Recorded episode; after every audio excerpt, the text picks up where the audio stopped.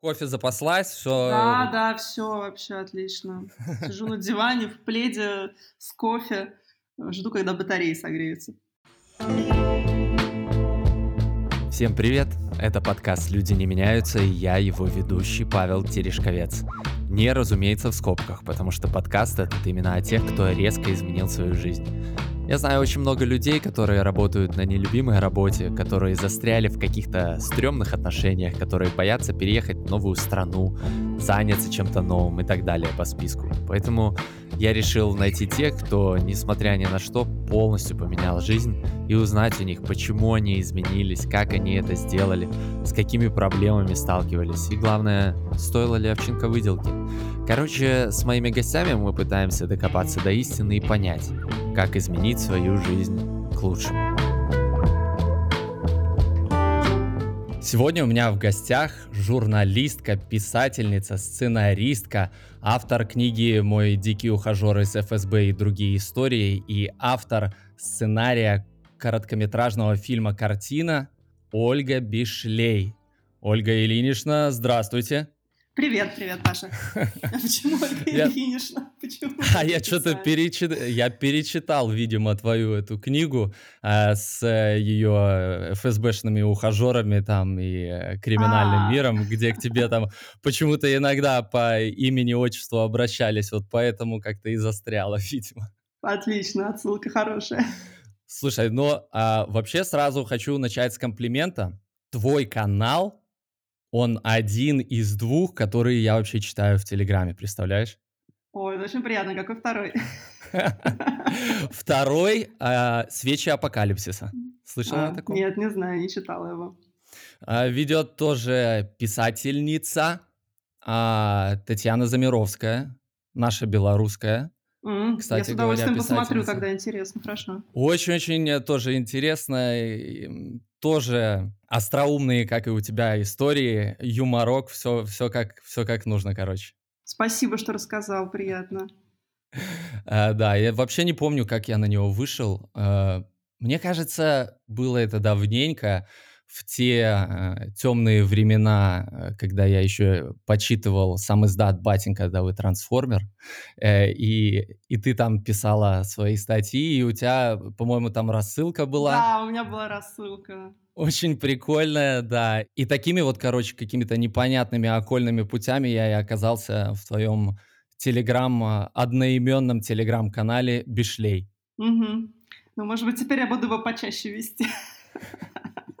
Ну, давай, давай, конечно, введи почаще, потому что очень интересно читать. И тут э, сразу такой первый и логичный, мне кажется, вопрос, который слышат вообще все, наверное, писатели в своей жизни хотя бы раз. Ну, если слышат они один раз, то это, наверное, плохие писатели. Если много раз хорошие, э, звучит он следующим образом. Как научиться писать?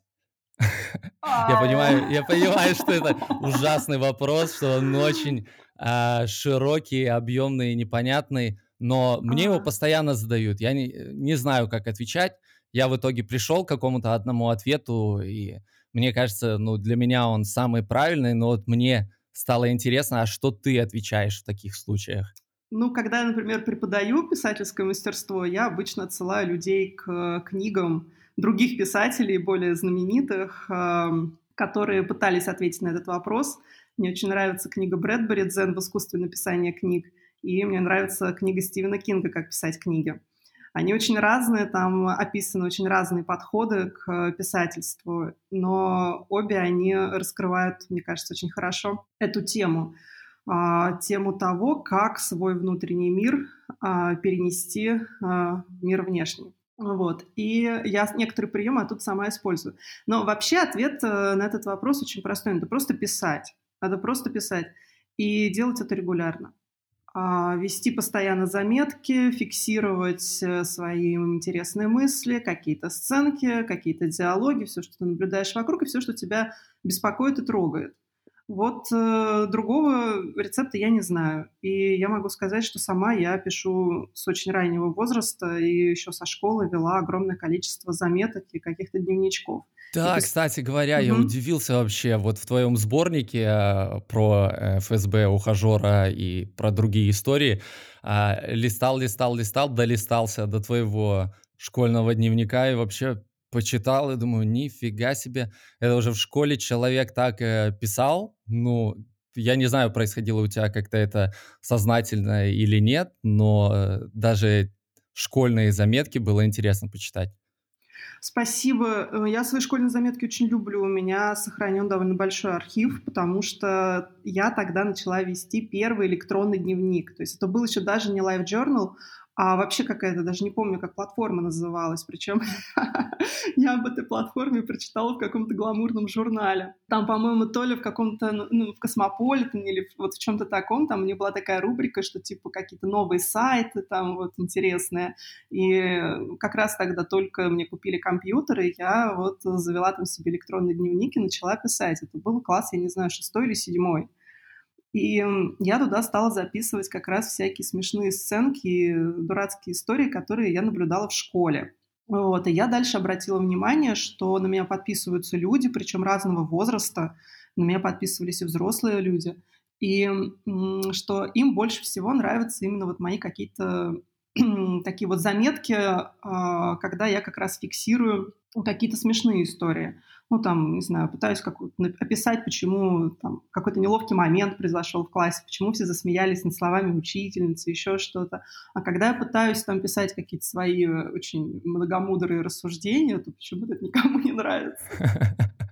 Вот, я, в общем, тогда уже в школе поняла, что если хочешь привлечь аудиторию, то лучше э, наблюдать за живой жизнью, за живыми людьми и а, вот, фиксировать, э, а почему не смеются, а почему не грустят. Слушай, ну это, это интересно, потому что обычно девчонки первый свой дневник начинают вести, э, ну да, наверное, в школьном возрасте, они его там куда-то далеко прячут под э, кровать и пишут там в основном о любви, о, о своих каких-то первых опытах и так далее. А у тебя, получается, почему-то не любовные заметки, да, а наблюдение за жизнью. Это, это что так, что так? Да не знаю, просто реально было интересно. И я помню, что меня прям это очень увлекло. То есть э, я когда начала писать э, именно для людей, вот на публику, я чувствовала, что мне очень хочется этим заниматься что мне реально хочется поделиться тем, что я заметила, то, тем, что, то, что я увидела, что вот мне было прикольно, мне было весело, я обратила внимание на какие-то интересные детали. Мне теперь очень хочется это кому-то рассказать. При этом э, вот э, именно рассказчик такой устный, э, по крайней мере, в то время из меня был не очень хороший. Мне было сложно, например, в компании там блеснуть какой-то классной историей. Я, ну, может быть, стеснялась, не знаю. А вот именно в письменной речи мне удавалось передать все, что я хочу. И мне удавалось э, сделать это действительно остроумно и интересно. Забавно, потому что у меня похожая история. Устно мне никогда не удавалось а, что-нибудь рассказать так, чтобы это получилось интересно, или там в компании, когда я рассказывал анекдоты, знаешь, в конце была какая-то такая неловкая пауза, люди на меня смотрели с непониманием и, и, и пытались начать о чем-то говорить совершенно другом. И мне это, ну, то есть я даже в какой-то момент, ты знаешь, захотел э, научиться рассказывать анекдоты. Я пытался, что-то тренировался. Ничего у меня не выходило, совершенно, абсолютно ничего. И, но самое плохое было это то, что эти анекдоты просто я их не мог запомнить. И до сих пор для меня секрет, как люди вот совершенно же ведь разные темы у этих анекдотов, как они их запоминают. Там какой-нибудь э, слушал, э, значит, записи Трахтенберга, где он просто льет эти анекдоты один за одним. Я думаю, боже мой, как он это запоминает? Может, у него листочек есть, я не знаю, но все равно. Ну, это был его отдельный талант. Вообще стендап — это отдельный жанр. Вот. Это не, не пересекается. Ну, в смысле, это можно, можно в себе развить, а, я думаю, навык э, публичных выступлений, вот рассказывания этих историй, но это тоже я думаю, то, что требует определенной тренировки. Это... Нужно часто это делать, вот точно так же, как и с писательством. Да, да, то есть получается так интересно, что хороший писатель далеко не обязательно будет хорошим стендапером э, и наоборот. Хотя вот мне кажется, что стендаперы а, все-таки лучше могут быть а, писателями, чем писатели-стендаперами. Ой, как тяжело, как сложно я говорю.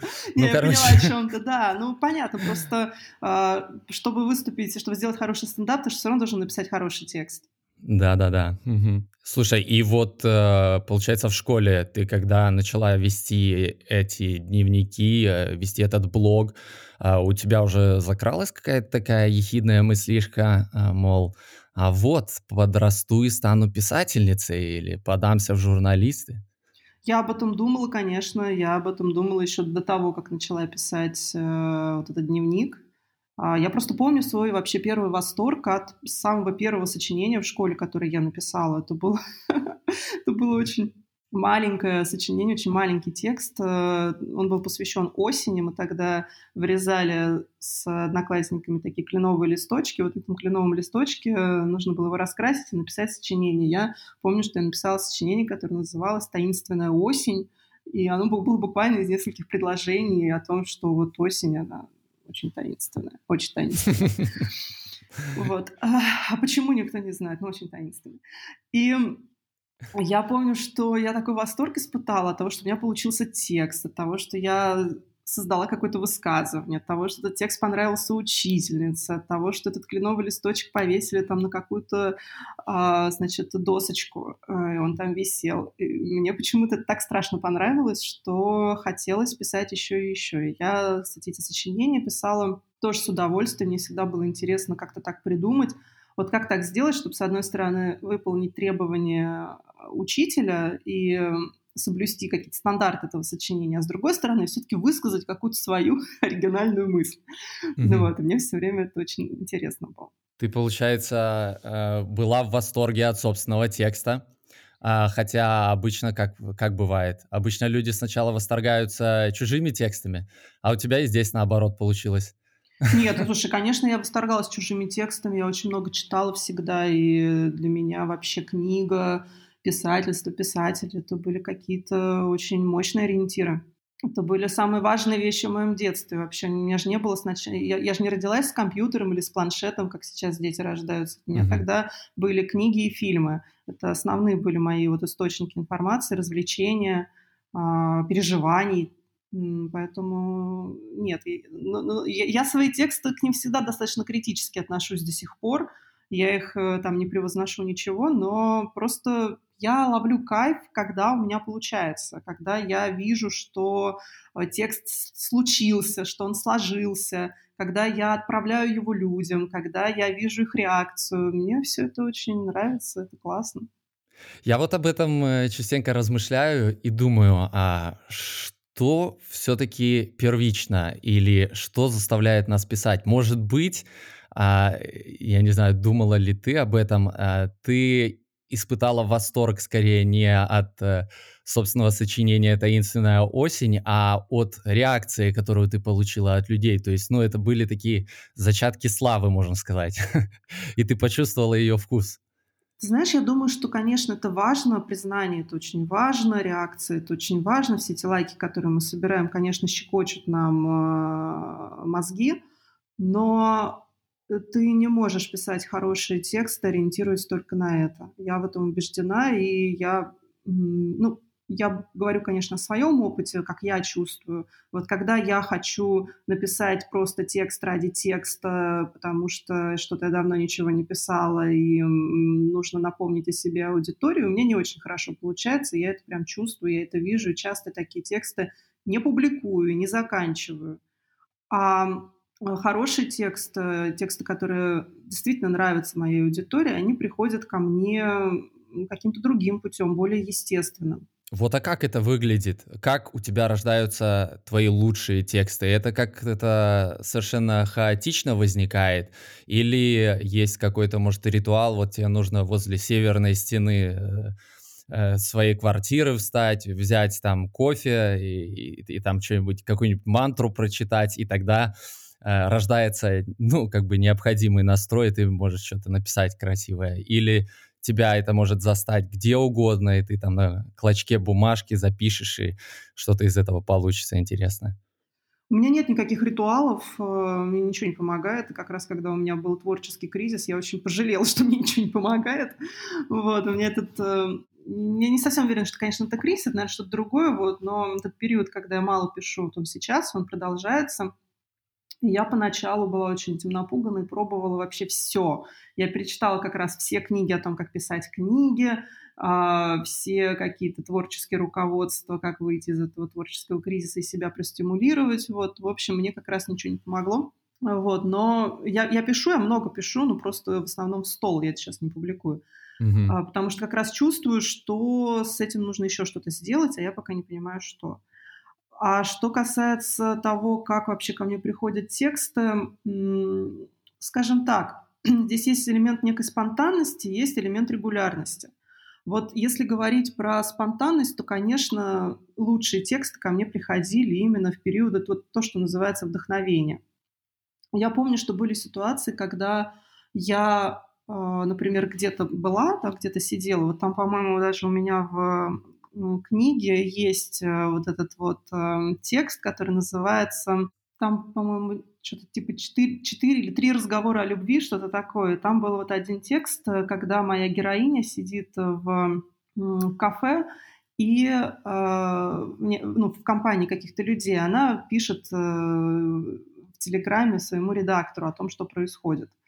И вот этот э, текст был реально написан очень спонтанно. Я буквально вышла из ресторана, пообщавшись с людьми, и я была настолько переполнена тем, что там происходило, и тем, как, какую историю я наблюдала, как она складывалась в моей голове, что я просто встала под фонарем и строчила этот текст действительно своему другу в Телеграме. А, действительно, ну, он, можно сказать, был в том числе и тем человеком, который мне помогал редактировать тогда. Угу. Вот, и потом дописывала я уже этот текст в метро. То есть я буквально не могла оторваться, я это делала по дороге. Вот таких случаев было достаточно много. Или, например, когда я а, пришла на рынок и вдруг наблюдаю какую-то удивительную, очень смешную сцену. И я могла просто выйти после этого из магазина или там с этого рынка. Ну, у меня рынок был рядом с домом. Могла выйти, тоже положить сумки, сесть и прям сразу записать и даже прям сразу отправить в Facebook. Я долгое время вообще свой Facebook использовал как такую записную книжку. Вот я что-то сейчас услышала, что-то мне понравилось, что-то меня вдохновило, я сразу эту сценку записываю. А, вот так я часто делала, и это была очень классная тренировка, потому что это оттачивало мои навыки в написании диалогов, а, вот мою наблюдательность, э, мои какие-то... Там было очень много заметок самых разных. Некоторые были лирические, какие-то смешные, но, в общем, это был такой постоянный контакт с внешним миром, постоянный поток. Вот, то есть это здесь была и регулярность определенная. Если говорить про какие-то большие тексты, которые сложились в итоге в книгу, то у меня тогда были договоренности достаточно для меня серьезные с изданием Кольта. Я раз в месяц э, писала им большой текст. И там у меня была работа построена так, что я там пару недель хожу, размышляю, вот, э, а что, что это будет за текст, о чем бы я хотела рассказать.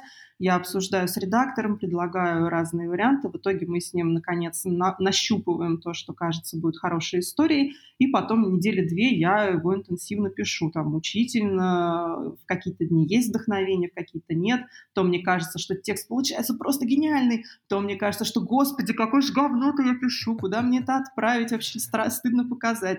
Вот. Mm-hmm. То есть там разные как, э, дни, разные периоды, разные, может быть, настроение даже в течение дня по отношению к тексту. Вот, но всегда к концу месяца я этот текст сдавала, и вот в итоге так собрался вот этот сборник «Мой дикий ухажер из ФСБ».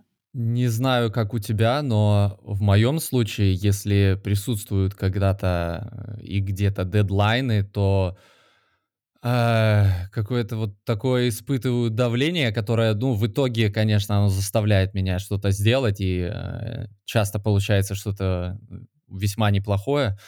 Но само это чувство я так ненавижу, что, как по мне, так лучше, чтобы не было никаких обязательств. И вот когда стрельнет в голову что-то написать, тогда и пишешь. Потому что я в свое время писал э, с такими же договоренностями блог-книгу на портал перемены.ру. Раньше был такой. И, ну, то есть мы договорились э, с главредом о том, что это будет э, законченная большая книга. Но она, в принципе, так и получалась, и каждую, нет, не каждую неделю, по-моему, каждые две недели мне нужно было сдавать по главе, то есть я писал э, книгу прям, прям по ходу, да, в реальном режиме. А, и мы ее сразу публиковали. То есть мы не дожидались, пока будет готова вся книга. И в таком режиме, эм, я тебе так скажу, что я смог просуществовать э, где-то около года. Потом э, все, просто воля моя иссякла, и я сказал, что э, мне нужен отпуск. Ну и, как сама понимаешь, этот отпуск продолжается по сегодняшний день, и книга так и не дописана. Ну вот я тоже примерно год работала в таком режиме, и э, это очень интенсивно. Был режим писать большой хороший рассказ раз в месяц, тут довольно сложно. Я тоже потом взяла паузу, и вот эта пауза тоже у меня до сих пор продолжается. Я очень много пишу, но э, пишу все пока в стол, собираю заметки, собираю какие-то идеи и а, пока не понимаю, что из этого получится. Ну вот видишь, ты хотя бы что-то пишешь, да, получается. Все-таки ты пишешь, несмотря на то, что э, как бы, э, возможно, ощущается тобой это как некоторый э, творческий, может быть, упадок сил. А есть ли у тебя такие периоды, когда ты, ну, вообще писать не можешь? И если есть, то, ну, регулярно ли они у тебя появляются? Да, такие периоды, конечно, есть, и они у меня были даже вот в то время, когда я интенсивно писала заметки в Фейсбуке, я могла прям даже проследить, что там, не знаю, несколько недель я, ну там пару недель, например, я фонтанирую этими рассказами, э, маленькими такими вот этими историями. Каждый день у меня там что-то выходит, а потом так хопа, и как обрубает все. И я несколько недель там сижу, молчу или э, изредка там какие-то пару фраз кидаю. Что-то похоже на маниакальную депрессию в творчестве. Ну нет, просто для себя поняла, я тоже это обсуждала, кстати, с психологом, что у нас у всех есть какие-то свои внутренние ритмы, какие-то свои внутренние циклы. И на самом деле, если вот фиксировать свои состояния, в том числе творческие, то можно их отследить. Потому что мы э, не работаем как э, роботы. А у нас есть свои внутренние процессы. И тебе для того, чтобы э, тратить свой ресурс, а когда ты творишь, когда ты создаешь, ты, безусловно, тратишь свои внутренние ресурсы. Тебе нужен какой-то период, когда ты их накапливаешь. И вот у себя я эти периоды заметила. Я поняла, что вот у меня есть период, когда мозг просто очень интенсивно работает и начинает выдавать э, творчество. И бывают периоды затишья, когда, видимо, нужен какой-то отдых от этого, когда нужно что-то накопить. И вот если говорить про мой вот период э, сейчас длительный, когда я мало пишу, я в какой-то момент очень четко поняла, вот выполняя все эти бесчисленные какие-то упражнения, которые должны были меня стимулировать и помочь писать, я поняла, что mm-hmm. на самом деле у меня идет какая-то внутренняя трансформация, в том числе и моего творчества, и меня как автора. И что вот этот долгий период, это тоже период какого-то накопления, что почему-то я уже больше не хочу писать как раньше что почему-то вот мне больше не хочется писать такие рассказы, а мне, видимо, хочется чего-то другого. А чтобы создать чего-то другое, нужно накопить материал, нужно накопить какой-то опыт, нужно а, пробовать по-другому писать, нужно чему-то новому учиться тоже. И вот вот эти последние несколько лет я поняла, что я вот этим и занимаюсь на самом деле. Э, так, так вот тебя слушаю, мне так легко на душе становится. Вообще обалденно. Ну, то есть у кого-то такие же проблемы, кому-то так же плохо бывает. Обалдеть. Вот это классно. Ну, да господи, у всех, у всех проблемы. Э, у всех эти творческие кризисы, провалы, переживания. Я таких людей знаю очень много. Особенно, знаешь, почему-то это вот приходится часто у творческих людей как раз на возраст там в районе 30 лет или там вокруг. Вот начинаются какие-то творческие mm-hmm. поиски. Так что очень многие мучаются. А ты сказала, что ты сейчас, э, видимо, как-то чувствуешь, что тексты твои трансформируются немножко, может, стиль, да, меняется, или вот ты в поисках, получается, ты чувствуешь, в какую сторону ты вообще идешь, или совершенно даже не знаешь, не подозреваешь? Ну, я до конца, наверное, еще не могу сформулировать. У меня просто появилось довольно много идей и набросков для сценариев. То есть у меня появились эм, у меня появилось много идей, которые не имеют отношения к моей настоящей жизни, потому что все мои рассказы и истории, они в основном основаны на реальных событиях, на том, что происходило со мной или с моими друзьями, или какими-то знакомыми, или, ну, в общем, какие-то истории, которые я наблюдала э, лично своими глазами. И вот последние годы у меня стало появляться очень много идей, очень много историй, которые, они фантазийные. А, понятно, что я, а, они могут быть вдохновлены, а, я, я могу вдохновиться какими-то реальными событиями, реальными историями, но все равно миры, которые у меня возникают в голове, они вот э, новые, они созданные моим воображением, и я пока вот учусь с этим работать. Я до конца пока не понимаю, как мне это, как мне это выразить, как мне это написать. А, и тут э, это от меня ну, требует определенной смелости, которая, наверное, тоже мне вот ее не хватало и не хватает, потому что я очень хорошо умею обращаться с реальностью, я очень хорошо могу реальность перекладывать в текст, я себя здесь максимально уверенно чувствую.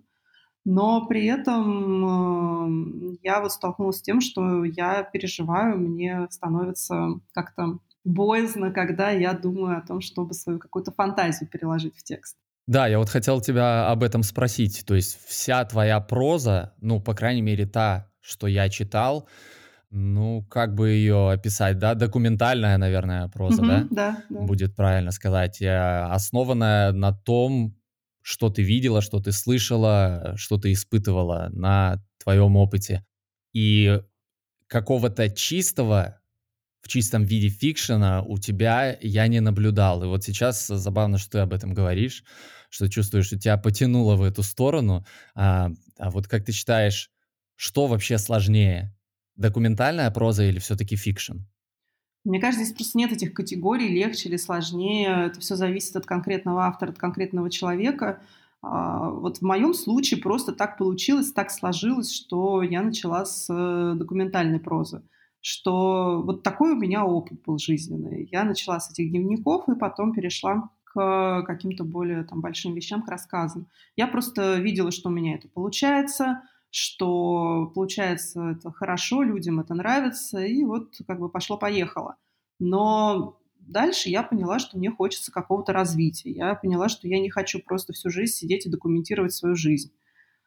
И что это только одна из э, граней моего внутреннего мира, что там есть еще другие, мне тоже их интересно исследовать. И вот э, я стала больше работать сейчас со своей фантазией. А, например, вот сценарий картины, да, это уже выдуманная история, я ее сочинила. А, и для меня mm-hmm. это был как раз тоже такой сильный опыт. Я переживала, боялась, э, боялась дать волю своей фантазии. А, это было ну, потребовало от меня смелости такое высказывание. Да, кстати, а вот расскажи немножко про э, эту короткометражку. Она, насколько я знаю, завоевала там э, даже какие-то призы э, на Нью-Йоркском кинофестивале. Там очень много было наград. Вот я тут сейчас сижу в комнате, у меня целая полка с наградами стоит. Всего лишь от одной этой короткометражки. Я даже не ожидала, что она принесет столько радости, столько гордости. В общем, вся, для всей нашей команды это было таким сюрпризом. Вот, мы когда... Как она вообще появилась э, и о, о чем она вкратце? А, мне режиссер, э, режиссер, продюсер Сергей Кальварский, с которым мы раньше были знакомы, а, предложил написать сценарий. Вообще-то очень интересная история. Она как бы началась чуть-чуть еще раньше. То есть э, было так, что я перед Новым годом, помню, сидела и как раз, я не помню, правда, какой это был год, наверное, 17 или 18. Mm-hmm. Uh, наверное, 18 Ну, в общем, я сидела, помню, перед Новым годом и какие-то планы на год писала. Я помню, вот такая бумажка у меня была, я там записала. Вот бы попробовать написать какой-нибудь сценарий. И я просто вот почему-то подумала, записала себе это, и у меня не было никаких э, завязок в киноиндустрии, у меня не было никаких э, вообще представлений о том, как пишется сценарий. Вот просто пришла эта мысль, я ее зафиксировала и забыла о ней. А потом Сергей, с которым мы вообще общались там по другим каким-то поводам э, и по другим каким-то проектам, вдруг внезапно предлагает написать сценарий. И э, я сначала очень сомневалась, я ему тоже говорила, что, слушай, я никогда не писала сценарий, не знаю, как это делается.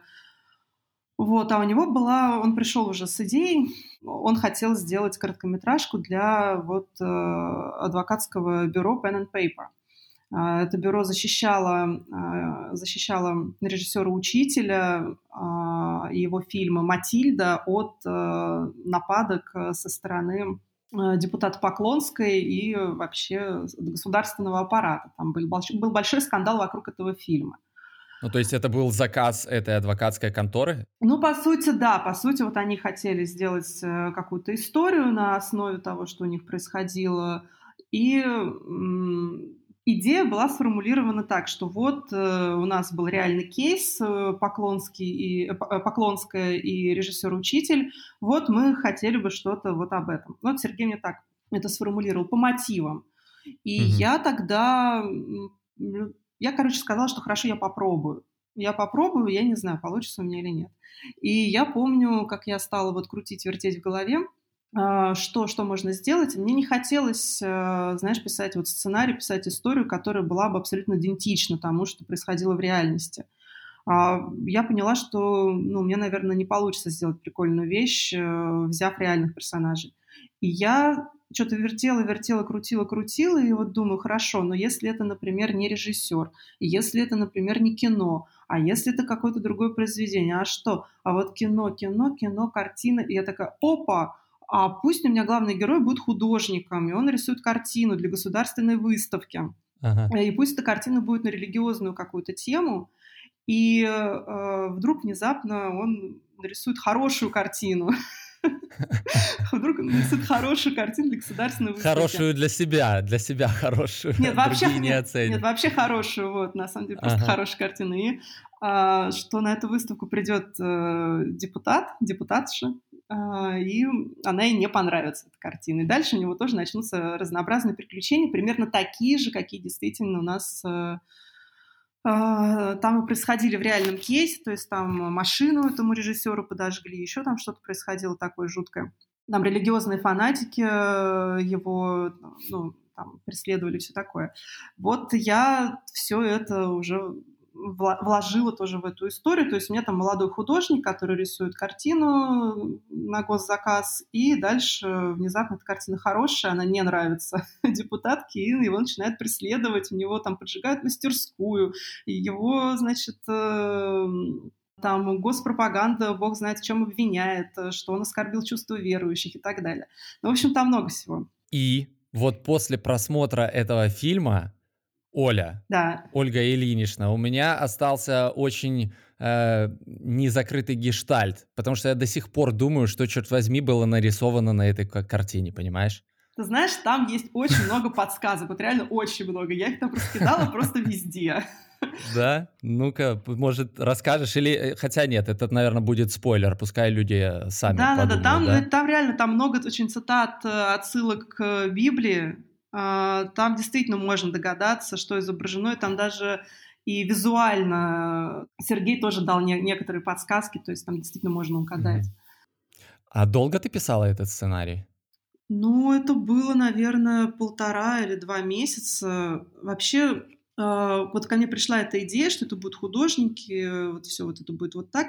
И я она пришла довольно быстро, но я сначала в нее не поверила. Мне казалось, что что-то как-то, наверное, это не то. Я пыталась что-то другое сделать, вот, а потом к ней вернулась, э, написала какую-то рыбу. В основном просто это были диалоги. Вот. Потом, по-моему, я эту рыбу показала как раз Сергею, мы что-то обсуждали. Ну, в общем, в итоге я там помню, что я дорабатывала. Там было несколько вариантов, и у нас все время были какие-то вопросы с концовкой никак не получалось как-то завершить. Потом я придумала концовку, которая мне самой очень нравилась, просто очень.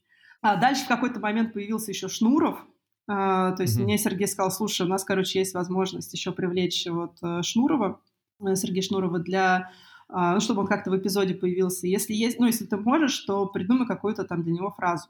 Вот, и я как раз тогда еще, тоже была такая задача интегрировать э, звезду, вот.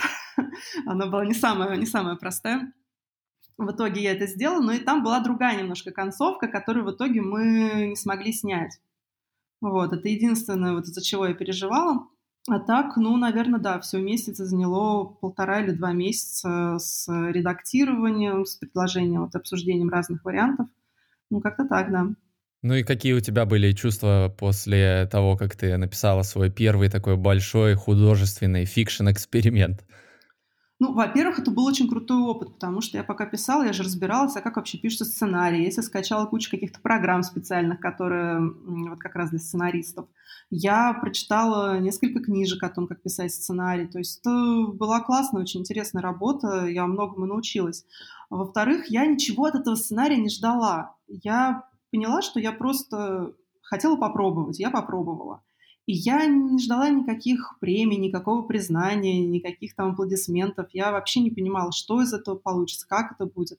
Вот потом Сергей позвал меня на съемочную площадку, я приезжала специально в Москву. Это были просто одни из лучших э, ну, там, лучшие три дня, наверное, в моей жизни. Это было очень классно наблюдать, как твой текст э, перевоплощается в игру актеров, как это становится, как это становится фильмом, Э, это был какой-то восторг. Я просто здесь реально наблюдала волшебство. И как вот э, было очень интересно, как интерпретируют актеры этих персонажей, как они вот, э, какие они подбирают интонации, как они пробуют вот, вот так сыграть, вот по-другому сыграть. Для меня это было, был какой-то просто бесконечный восторг за этим всем наблюдать. И я была очень счастлива это видеть. А, и потом просто мы выпустили фильм, и как-то, ну, были хорошие отзывы, были хорошие, было довольно много внимания, но я не могу сказать, что это было что-то, знаешь, там, не знаю, бомба разорвалась, э, и прям везде его, э, везде его показали. Нет, ну, реакция была хорошая, но не какая-то башнервущая. А потом мы отправили, отправили этот фильм с субтитрами на международные фестивали. И вот тут началось что-то невообразимое. Вдруг э, стали получать награды, стали получать такие классные рецензии. Э, там и Нью-Йорк, и Лондон, и Лос-Анджелес, э, и еще, по-моему, Флоренция. Ну, в общем, целый ряд кинофестивалей, вот куда отправляют короткометражки, все дали нам очень очень хорошие отзывы и классные награды. То есть я была поражена, что в итоге история, которая мне казалась очень российской, которая мне казалась такой, ну просто вот это вот русское безумие в чистом виде, оно вдруг э, зашло на международных площадках, и люди это высказывание, которое я туда вложила, они его поняли. И они там поняли все эти шутки, поняли все эти отсылы, и для меня это было таким вау-вау-вау. То есть ты считаешь, для них, э, может быть, наоборот, они это воспринимали, знаешь, как русскую диковинку, что, мол, у нас такое невозможно, вот такое происходит в России, поэтому это прикольно посмотреть. Или все же думаешь, что им знакомы были такие ситуации, такая цензура и прочее? А, ты знаешь, они это, они это увидели как э, историю о противостоянии художника и государства. И здесь э, всегда существует, эта тема, она существует в любой стране, так или иначе. Вообще человек, человек и система, да, художники, государство. То есть это можно очень много всего, интерпре- можно много еще дополнительных интерпретаций взять. Вообще э, художественное высказывание, творческое высказывание и то, как вот оно приходит в мир и что с ним происходит, его принимают или не принимают я думаю, это не чисто русская тема. Я думаю, что это, в принципе, такая ну, общемировая тема, скажем так. Э, ты вот говорила, что ты э, над сценарием работала, да, что-то переписывала, видимо, редактировала, а вот свои а, тексты, ты говоришь, что иногда прям сразу написала и вперед на Facebook, да? Не знаю, вот у меня почему-то так не получается, я свои тексты, мне приходится а, там по раза три минимум, наверное, переписывать. Ну, то есть это настолько ужасно, что э, иногда доходит до каких-то просто, ну, каких-то идиотских цифр этих переписываний. А, но мне важно, чтобы вот конечный результат прям мне нравился на все сто процентов. А, а у тебя, получается, ты, может, написала сразу, и тебе все прям понравилось. Слушай, я просто говорю, что Facebook я воспринимаю как записную книжку. В принципе, и Telegram тоже. То есть э, я не отношусь к этим текстам суперсерьезно. Я не пишу эти тексты, как вот я писатель, сейчас вот тут выскажусь. Нет, я просто вот э, пришло что-то, я радуюсь, что это что-то пришло. Ура! Вот, я быстренько это фиксирую и выдаю. Вот. А если речь идет про какой-то большой текст, э, то, конечно, это другая совсем работа. И вот мои рассказы — это тексты, которые я там и переписывала, и крутила, и вертела. Причем Тут еще очень важен, конечно, хороший редактор. У меня всегда были очень хорошие редакторы, я им невероятно благодарна. Вот Михаил Радгаус Скольд, он супер мне помогал. Э, я когда отправляла ему текст, вот если знаешь, я как э, понимаю, что редактор хороший, я пишу текст, я сама, в принципе, где-то внутри чувствую, что вот тут у меня слабовато, что вот тут что-то у меня не дотянуто, что вот здесь какой-то поворот, ну вот вообще... И ты так тут, и оставляешь что... и отправляешь, я, да, да, я оставляю, потому что да, ладно, типа сойдет, ладно, нормально. А он потом звонит и говорит, слушай, Оль, ну вот тут вот такой момент есть, и он вот именно те места, где я сама чувствовала, что что-то не так, он их и называет. И у меня даже не, не, не возникает желания с ним спорить, потому что я понимаю, что это реально правда, что я это чувствовала, что он это почувствовал, у нас э, с ним такая согласованность. Я вот э, сейчас думаю о твоих текстах, а заодно и вспоминаю вот этот вот момент, кстати говоря, из этой короткометражки, который тоже мне очень запомнился. В общем, я не знаю, сколько там матов произнес этот герой за, за минуту, но что-то было такое ощущение, что, что очень много. И эм, про тексты тоже. У тебя в текстах э, порой мелькает такой, значит, могучий русский мат. И вот э, хотел тебя спросить о том, а почему, да? Ну вот как ты пишешь, что мама у тебя спрашивает, почему или зачем, или может хватит уже этого, да? Mm-hmm. Как же я потом буду тете показывать потом эти тексты и краснеть? Mm-hmm. Почему, почему, почему мат? Э, и что ты в нем видишь, а, какую художественную роль, а, как тебе кажется, он выполняет в текстах твоих? И можно ли его заменить, вот, кстати говоря, или убрать? Да, зачем что-то заменять или убирать, если ты чувствуешь, что тебе здесь нужно вот это слово, вот, вот это и никакое другое. Это все идет исключительно из внутреннего чувства языка, из чувства какой-то гармонии, из чувства правильности. Вот если я чувствую, что мне здесь нужно вот это слово, и не, зачем туда ставить какое-то другое, я не понимаю. И угу.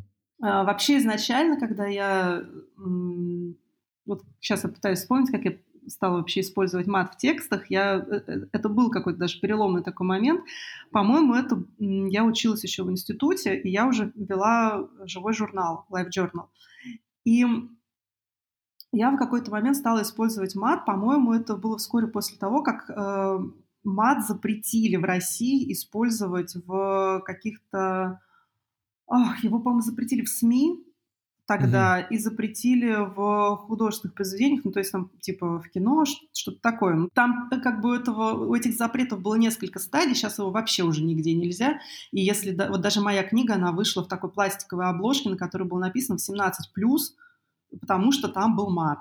Вот. А, э, нет, ну то есть с такой пометкой, с таким как бы дисклеймером, э, да. дисклеймером можно выпускать. Ну да, да, это можно, но это ага. вот э, всегда должно быть с какой-то пометкой, с вот, какой-то дополнительной обложкой, дополнительной защитой, то есть вот людей надо от этого защищать. Я помню, что когда вот какой-то первый запрет на мат появился, по-моему, э, нельзя было в СМИ, я э, была так возмущена, что я решила, что русский мат надо спасать, э, и что я вот буду его использовать.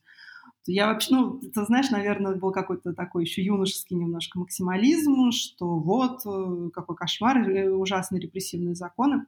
От противного, ну, да? Да, от, от противного. И я стала потихоньку его вводить в свои тексты. И я могу сказать, что сначала у меня это не так хорошо получалось, как сейчас. То есть это тоже навык, которому надо было научиться. Потому что мат — это очень сильные слова. Это очень... Э, они, у них очень сильная эмоциональная смысловая нагрузка. И, конечно, здесь можно можно очень сильно выиграть, текст может очень сильно выиграть, если ты правильно используешь мат, и он может э, просто провалиться и быть уничтоженным, если ты его используешь неправильно, если ты mm-hmm. переборщил. Да, если ты как раз вот тут можно было высказ... выбрать другое слово, более нейтральное, а ты э, вот вставил мат просто для того, чтобы он здесь был. А, с матом нужно аккуратно обращаться. И э, это, знаешь, это как приправа. Это как приправа, которую ты добавляешь, и ты можешь просто загубить все блюдо, а можешь придать ему какой-то невероятный вкус. А ты можешь каких-то авторов вспомнить, твоих любимых, которые тоже э, тяготели к обсценной лексике? Да, слушай, у меня вообще нет тем более любимых авторов. Э, ну, понятно, что в 20 веке было достаточно писателей, которые мат все-таки использовали. Ну да, я попробую угадаю. Может быть, Довлатов все-таки? Ну, Довлатов, понимаешь, я нелюбимый мой писатель, вот в чем дело. Я, в общем, к Довлатову отношусь достаточно прохладно, хотя мне очень часто говорят, что мои рассказы чем-то напоминают, вот это что-то похожее. Да-да-да, у меня тоже такое было первое впечатление, ага. Ну, я согласна, да, что просто, может быть, э, скажем так, жанровые особенности немножко совпадают, но это не, не могу сказать, что мой любимый писатель. Я его очень уважаю, я его очень ценю, но просто мне не близок совершенно его лирический герой, скажем так. Знаешь, я, я тебе, наверное, вот так вот такой фидбэк скажу, что, э, наверное, не стилем вы для меня похожи, да, а похожи чувством юмора, угу. каким-то таким острым, Э, местами каким-то холодным, и, а где-то и таким циничноватым э, юмором. Вот, mm-hmm. вот этим, мне кажется, что вы похожи, да? Ну, это то, что я так назвала жанровыми особенностями. Ты еще упоминала о том, что ты вот недавно читала Брэдбери и э, его книгу про писательское мастерство. Я тоже, кстати говоря, где-то, наверное, месяца два назад эту книгу впервые прочитал, и ты говоришь, что какие-то определенные приемы ты позаимствовала у него и у Кинга. А на вскидку так э, какие-то пару приемов назвать можешь? Я не то, что позаимствовала, да, я, скажем так, их попробовала, я увидела, что это, в принципе, работает. Но если говорить про Брэдбери, то действительно очень классно работает метод, э, ну, я его назвала, я, я не помню, как он это называет, я его назвала метод ассоциаций. Это когда вот ты хочешь что-то написать или ты просто хочешь размять руки, я не знаю, размять мозги, то ты берешь, садишься перед э, пустым файлом и называешь просто на скидку какие-то 10 слов, которые приходят тебе в голову ты их записываешь и потом э, думаешь, как тебе эти 10 слов, э, вот что с ними сделать, чтобы получился рассказ. И я несколько таких вещей написала, они не были опубликованы, но это было очень классное упражнение, и мне самой это было очень интересно, и было это был такой, знаешь, новый какой-то контакт, новый уровень контакта со своим, наверное, подсознанием, да, потому что откуда пришли эти слова, да, они такие там какие-то странные, невообразимые, непонятно, как их все вместе составить и сложить, как реально придумать из этого историю. И вдруг эта история возникает, и вдруг появляются персонажи, и вдруг э, возникает между ними диалоги. Это такая вот тоже магия в чистом виде. А, ну вот до сих пор, да, мы а, разговаривали с тобой как с писательницей, но ты ведь еще и журналистка. И вот мне интересно, а, вот это вот дело а, журналистское, оно вообще никак тебе случайно не мешает в твоем писательстве? Или, может быть, наоборот, писательство в журнализме, а, когда а, в журналистике, когда, знаешь, твои журналистские тексты вдруг а, становятся такими скорее не объективными, а уже получается что-то наподобие гонза журналистики, да, с вкраплениями такой художественности. Ну и вообще мне интересно, как это происходит, потому что обычно э, журналисты считается, да, что журналисты это неудавшиеся писатели, и практически каждый журналист он тяготеет к тому, чтобы стать писателем. Вот. А наоборот, как-то вот... Э, да мне кажется, это миф. А, не наблюдается процесса. Ну, возможно, миф. Мне просто интересно твое мнение. Вот не мешает ли тебе журналистика в писательстве и наоборот? Не, вообще ничего не мешает. Одно другому никак не мешает. Э, журналисты, они очень разные. Конечно, журналисты — это все равно люди творческие. Даже если они работают в очень жестких форматах, э, даже если они не имеют права высказывать свое мнение в тексте и вообще присутствовать в своих произведениях как авторы — они все равно, все равно это люди, которые обрабатывают реальность, которые ее осмысляют, которые думают о том, каким образом ее преподнести, которые всегда выстраивают каким-то образом свое произведение. Это может быть э, там, сценарий для видеоформата, это может быть э, текст. В любом случае, даже самый сухой текст журналистский — это а, произведение, в котором есть определенный элемент творчества. Есть, скажем так, человеческий фактор. А, конечно, мне, например, в журналистике было тесновато, потому что правила журналистского текста, правила журналистского произведения, они достаточно жесткие. И часто я не могу в тексте, конечно, высказать э, то, что я заметила, например, там, про героя своего текста. А то, что мне показалось самой интересным а, по-человечески, а не вот информационно. Но для меня как бы журналистика, она она дает материал, в том числе для моего творчества. Я с помощью журналистики узнавала огромное количество людей. Я была в большом количестве ситуаций. Я смогла собрать какую-то свою, свою внутреннюю библиотеку библиотеку героев, библиотеку каких-то психологических типажей, еще чего-то.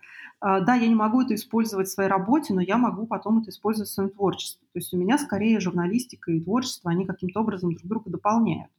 И от uh-huh. того, что я пишу еще свои тексты, от того, что я работаю еще в своих художественных жанрах, я все равно развиваюсь э, в целом как человек, как личность. Я развиваюсь как автор, я развиваю свои навыки письма. И даже если я пишу потом журналистский текст, все равно это улучшает и его качество все равно э, это позволяет мне его лучше выстроить, это позволяет мне лучше сформулировать э, какие-то мысли, сделать его все равно более, более красивым. А, даже, даже телевизионный текст, э, который вы слышите за кадром, да, который вы, вы не видите, это тоже требует довольно большого авторского вложения.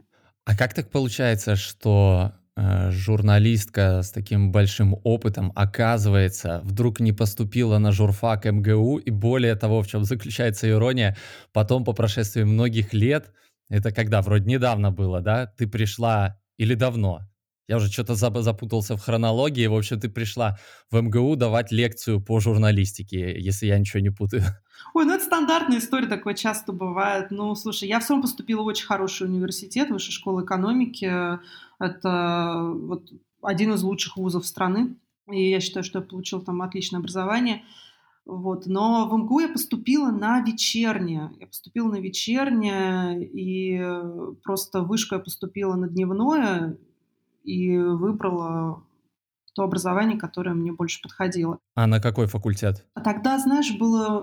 Тогда это называлось отделение деловой и политической журналистики на факультете политологии. Потом это все преобразовалось в о, факультет медиакоммуникации. Сейчас я даже не знаю, как это называется. В общем, там постоянно идут какие-то реорганизации, но, в общем, того отделения, на котором я училась, уже не существует. Сейчас ну, какая-то большая структура, где в том числе учат э, журналистов. Тебя, то есть, еще с тех времен политика интересовала? Да, да, я целенаправленно шла вот в деловую политическую журналистику, я именно этим хотела А почему, заниматься. почему, почему политика, чем она тебе интересна была и есть? Ну, это такая магия телевизора 90-х, вот она меня колдовала тогда и э, потом долго не отпускала, ну, потому что, ну, в 90-х у нас было потрясающее телевидение. Что за магия? Ну, как, слушай, ну, были эти невероятные журналисты в телеке, эти были ну, просто потрясающие ведущие новостей, ну, были да. э, люди, у которых которых, ну, с очень громкими именами была Светлана Сорокина, я помню, просто вот очень любила на нее смотреть. А, были какие-то потрясающие ток-шоу, у меня родители просто не отлипали от телевизора, я с ними все это смотрела, и там были сатирические передачи, очень острые, политические, вот, ну, была программа... Ну, в конце концов, тогда куклы, хотя бы да. еще и куклы, да, то есть НТВ было нормально Да, да, да, ну, не только НТВ, на самом деле, в принципе, там была какая-то конкуренция между телеканалами, а, было mm-hmm. что вообще переключать, э, то есть я, я видела, с каким вообще восторгом мои родители смотрят политические передачи. Я еще читала тоже очень много газет, которые отец приносил, газеты, журналы. А я очень, э, помню, читала Политковскую и восхищалась ее работой, и много читала про Чечню, и, в общем, мне все это казалось таким важным. Мне казалось, что эти люди, журналисты, они делают такую важную работу, они вот рассказывают о таких э, важные, сложные, тяжелые вещи, что они настоящие герои. И мне казалось, что они имеют э, значение, что это очень значимые люди, что их слушают, что вот я вижу, как мои, вот для, для меня на тот момент ребенка самые важные для меня люди, мои родители, как они внимают э, вот этому телевизору. И мне очень хотелось э, стать вот этим человеком в телеке, который тоже что-то говорит и рассказывает. Смотри-ка, у тебя получилось. Ну, к сожалению, да, профессия пережила очень много очень много за последние 20 лет э, негативных перемен. И сейчас это совсем не та история, что была в 90-х, и нету такой свободы слова. И уже когда я поступала в университет, 2006 год это был, у меня все еще было желание работать в деловой и политической прессе, но я уже понимала, что есть ограничения, понимала, что я уже, скорее всего, не пойду ни на какое телевидение работать, и что политическая журналистика в нашей стране становится опасным занятием. Ну вот видишь, видимо, не зря сейчас ты находишься в Праге, где свобода слова, ну, как, как кто-то мне где-то там говорил, все-таки существует. Ну, я уезжала, я уехала в Прагу не потому, что я там бежала от... Э, Репрессий. Репре... Ну, не знаю, в общем, от чего-либо, не знаю, ни от чего не бежала, ни от чего не бежала. Я уехала вполне на таком хорошем настроении, хорошем отношении к, к своей стране. Но, конечно, количество мест, куда может пойти профессиональный журналист, который хочет э, честно работать, оно очень ограничено в России. Ну, просто дело в том, что, знаешь, неискушенный читатель, который вот э, несколько твоих э, историй, твою книгу прочитает, он может подумать, что именно, именно бежала и именно от каких-то политрепрессий, потому что везде у тебя мелькает почему-то Федеральная служба безопасности, и э, мне вспоминается еще один твой рассказ с очень незабываимым названием. Это, как говорится, вот, знаешь, увидеть и все, развидеть уже никак, никогда не получится. А, ФСБ и мой большой розовый член. Вот э, картинка этого члена и ФСБ просто стоит сейчас передо мной, и а, мне по-прежнему интересно, почему у тебя... В общем, вкратце для слушателей в этой истории рассказывается, как Олю а, почему-то там в какой-то один безоблачный день вызвали в ФСБ а, на якобы беседу.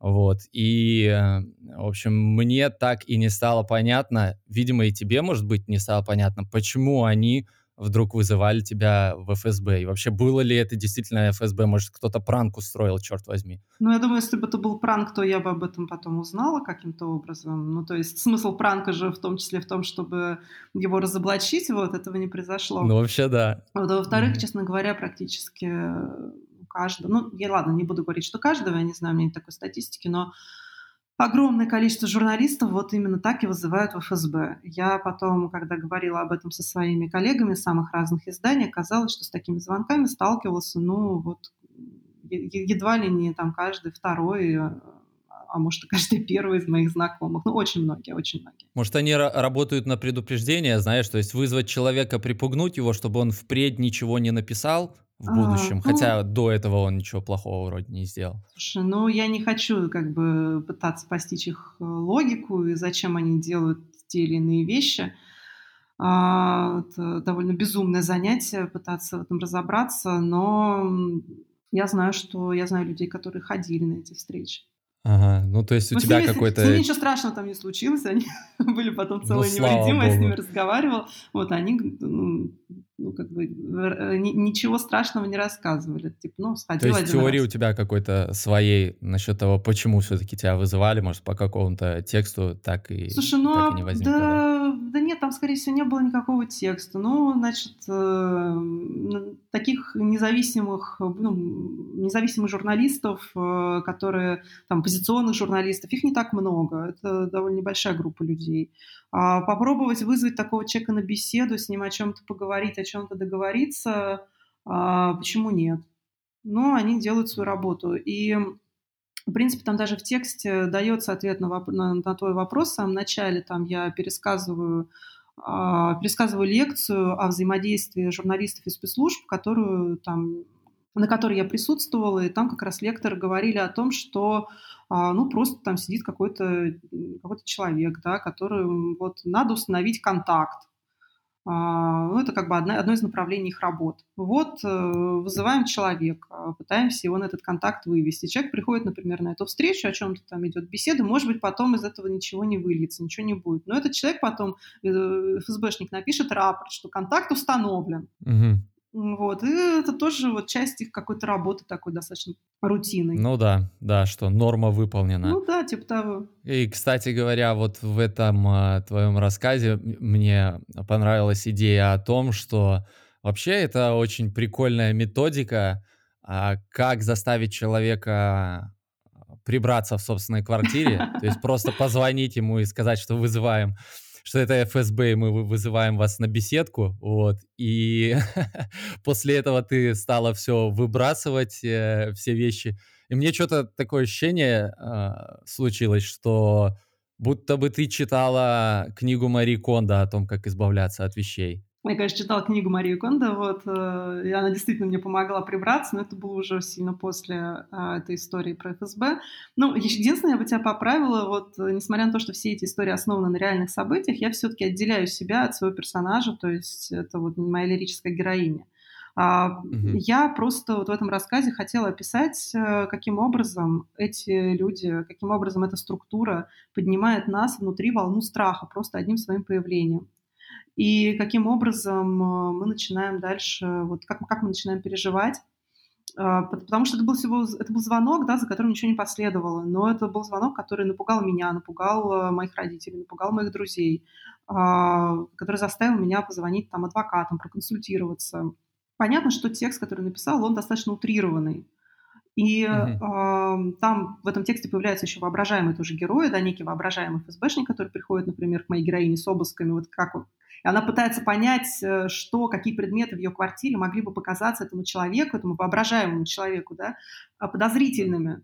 Что из этого можно выкинуть, да, что из этого можно оставить, что из этого будет стыдным, если это найдут, ну, как в случае с этим большим розовым членом, с вибратором, да, вот, что, а если ко мне придут, придут с обыском, найдут у меня вибратором, что будет? А, да, действительно. Понятно, что в нормальной ситуации, вообще нормально, когда ты, ты живешь какой-то нормальной, адекватной жизнью, как я сейчас живу в Праге, у меня не возникает таких мыслей. А что будет, если ко мне кто-то придет и найдет у меня вибратор? Ну, найдут и найдут, ну что. Вот. А там это все превращается, любой даже самый безобидный предмет вдруг становится страшно подозрительным. Там же моя героиня, она не только с этим вибратором бегала, там еще много было каких-то вещей самых дурацких. Например, даже школьные тетради, когда вот она нашла и представила, что вот эти школьные тетрадочки с этими сочинениями какими-то очень трогательными, с какими-то смешными ошибками, вот будут листать какие-то следаки, не знаю, какой-то вот этот вот мужик, в форме и будет смеяться над этим всем. А и она же не просто так это представляет, это же, ну, она же журналистка, она знает, какие вещи изымают у других людей. И действительно, у некоторых оппозиционеров изымали даже их школьные тетради. И ты вот понимаешь, что абсолютно любую, любая эта вещь, которая тебя окружает, она обрастает вот в этом контексте каким-то дополнительным смыслом. И вот я попыталась это передать. Э, и, конечно, это, ну, вот этот как бы невроз, да, вот эта тревога внутренняя, а, которая была разбужена этим звонком из ФСБ, а я ее вот показала максимально во всей красе. Я вот очень живописно на самом деле все это представляю, конечно, и, и даже себя могу представить на на, на твоем месте, когда любой предмет, кажется, да, приобретает какие-то там потайные смыслы. И вообще, ты знаешь, вот э, у нас с тобой э, еще есть одна общая черта, кроме того, что мы тут увлекаемся текстами, можно так сказать. А, насколько я понял, у тебя тоже есть какие-то отголоски ипохондрии, или это не да, так? Да, да, да, я вообще знаменитый ипохондрик, я даже, у меня даже в моем фейсбуке есть такая рубрика, называется а, ипохон... Э, издание, э, новости издания «Ипохондрия сегодня». Вот, я, я, главный, глав, я главный редактор этого издания «Ипохондрия сегодня». Естественно. Вот э, я помню, в свое время очень меня повеселила книга э, «Трое в лодке, не считая собаки». Uh-huh. А, потому что главный герой, там, если ты читала, он тоже дикий ипохондрик, и тоже достал какую-то там энциклопедию болезней, и вот он стал ее листать, он нашел, в общем, у себя все болезни, кроме воспаления коленной чашечки. А, вот, и поэтому у меня тоже часто такое бывало, да, что греха таить, и бывает до сих пор. И вот мне, кстати, интересно, как ты, как ипохондрик, вообще среагировал на всю эту ситуацию с э, коронавирусом? Знаешь, я мне кажется, мне как раз моя ипохондрия помогла среагировать на ситуацию с коронавирусом, потому что я все время нахожу всякие другие болезни. А, вот так вот. Да. Ну, с коронавирусом как это как-то более-менее все понятно, вот, ну, то есть начинаешь там заболевать, начинаешь себя плохо чувствовать, и тут же там подозреваешь у себя коронавирус. Ну, я не знаю, там горло болит, там кашляешь, насморк, или ну, что там, пропадает обоняние, вот. У меня ничего такого не было, но, в принципе, там, понятно. Я, я подозревала несколько раз у себя коронавирус, но это было не так драматично, как когда я подозреваю у себя рак желудка или там какой-нибудь рассеянный склероз О, да. или еще какие-нибудь жуткие болезни. Капец, да. Угу. И как ты, как ты вообще борешься со страхом и с этой неопределенностью? Слушай, так, э, а, ты имеешь в виду в контексте вируса? Ну, неважно, в контексте вируса нет, или в контексте... Нет, от ипохондрии, от ипохондрии есть только одно лекарство — пойти к врачу. Все. Так, подожди, ну-ка, мне никто об этом не рассказывал почему-то. Почему ты первый, кто мне об этом говоришь? И ну, что в смысле? Ну, а как? Ну, ты приходишь к врачу, ты говоришь, здрасте, я ипохондрик. А, я, я, я понял. Ну, то есть ипохондрию тебе не вылечат, но просто скажут, Ну, что рака кон- желудка ну, у тебя, по крайней конечно, мере, да, нет. ну, конечно, идешь проверяешься, А, ты идешь проверяешься, потом такой, фух, и выходишь просто э, переродившимся человеком, с которым все Я не знаю, нормально. я даже, понимаешь, я даже к врачам не ходил, мне было А как настолько вообще живешь?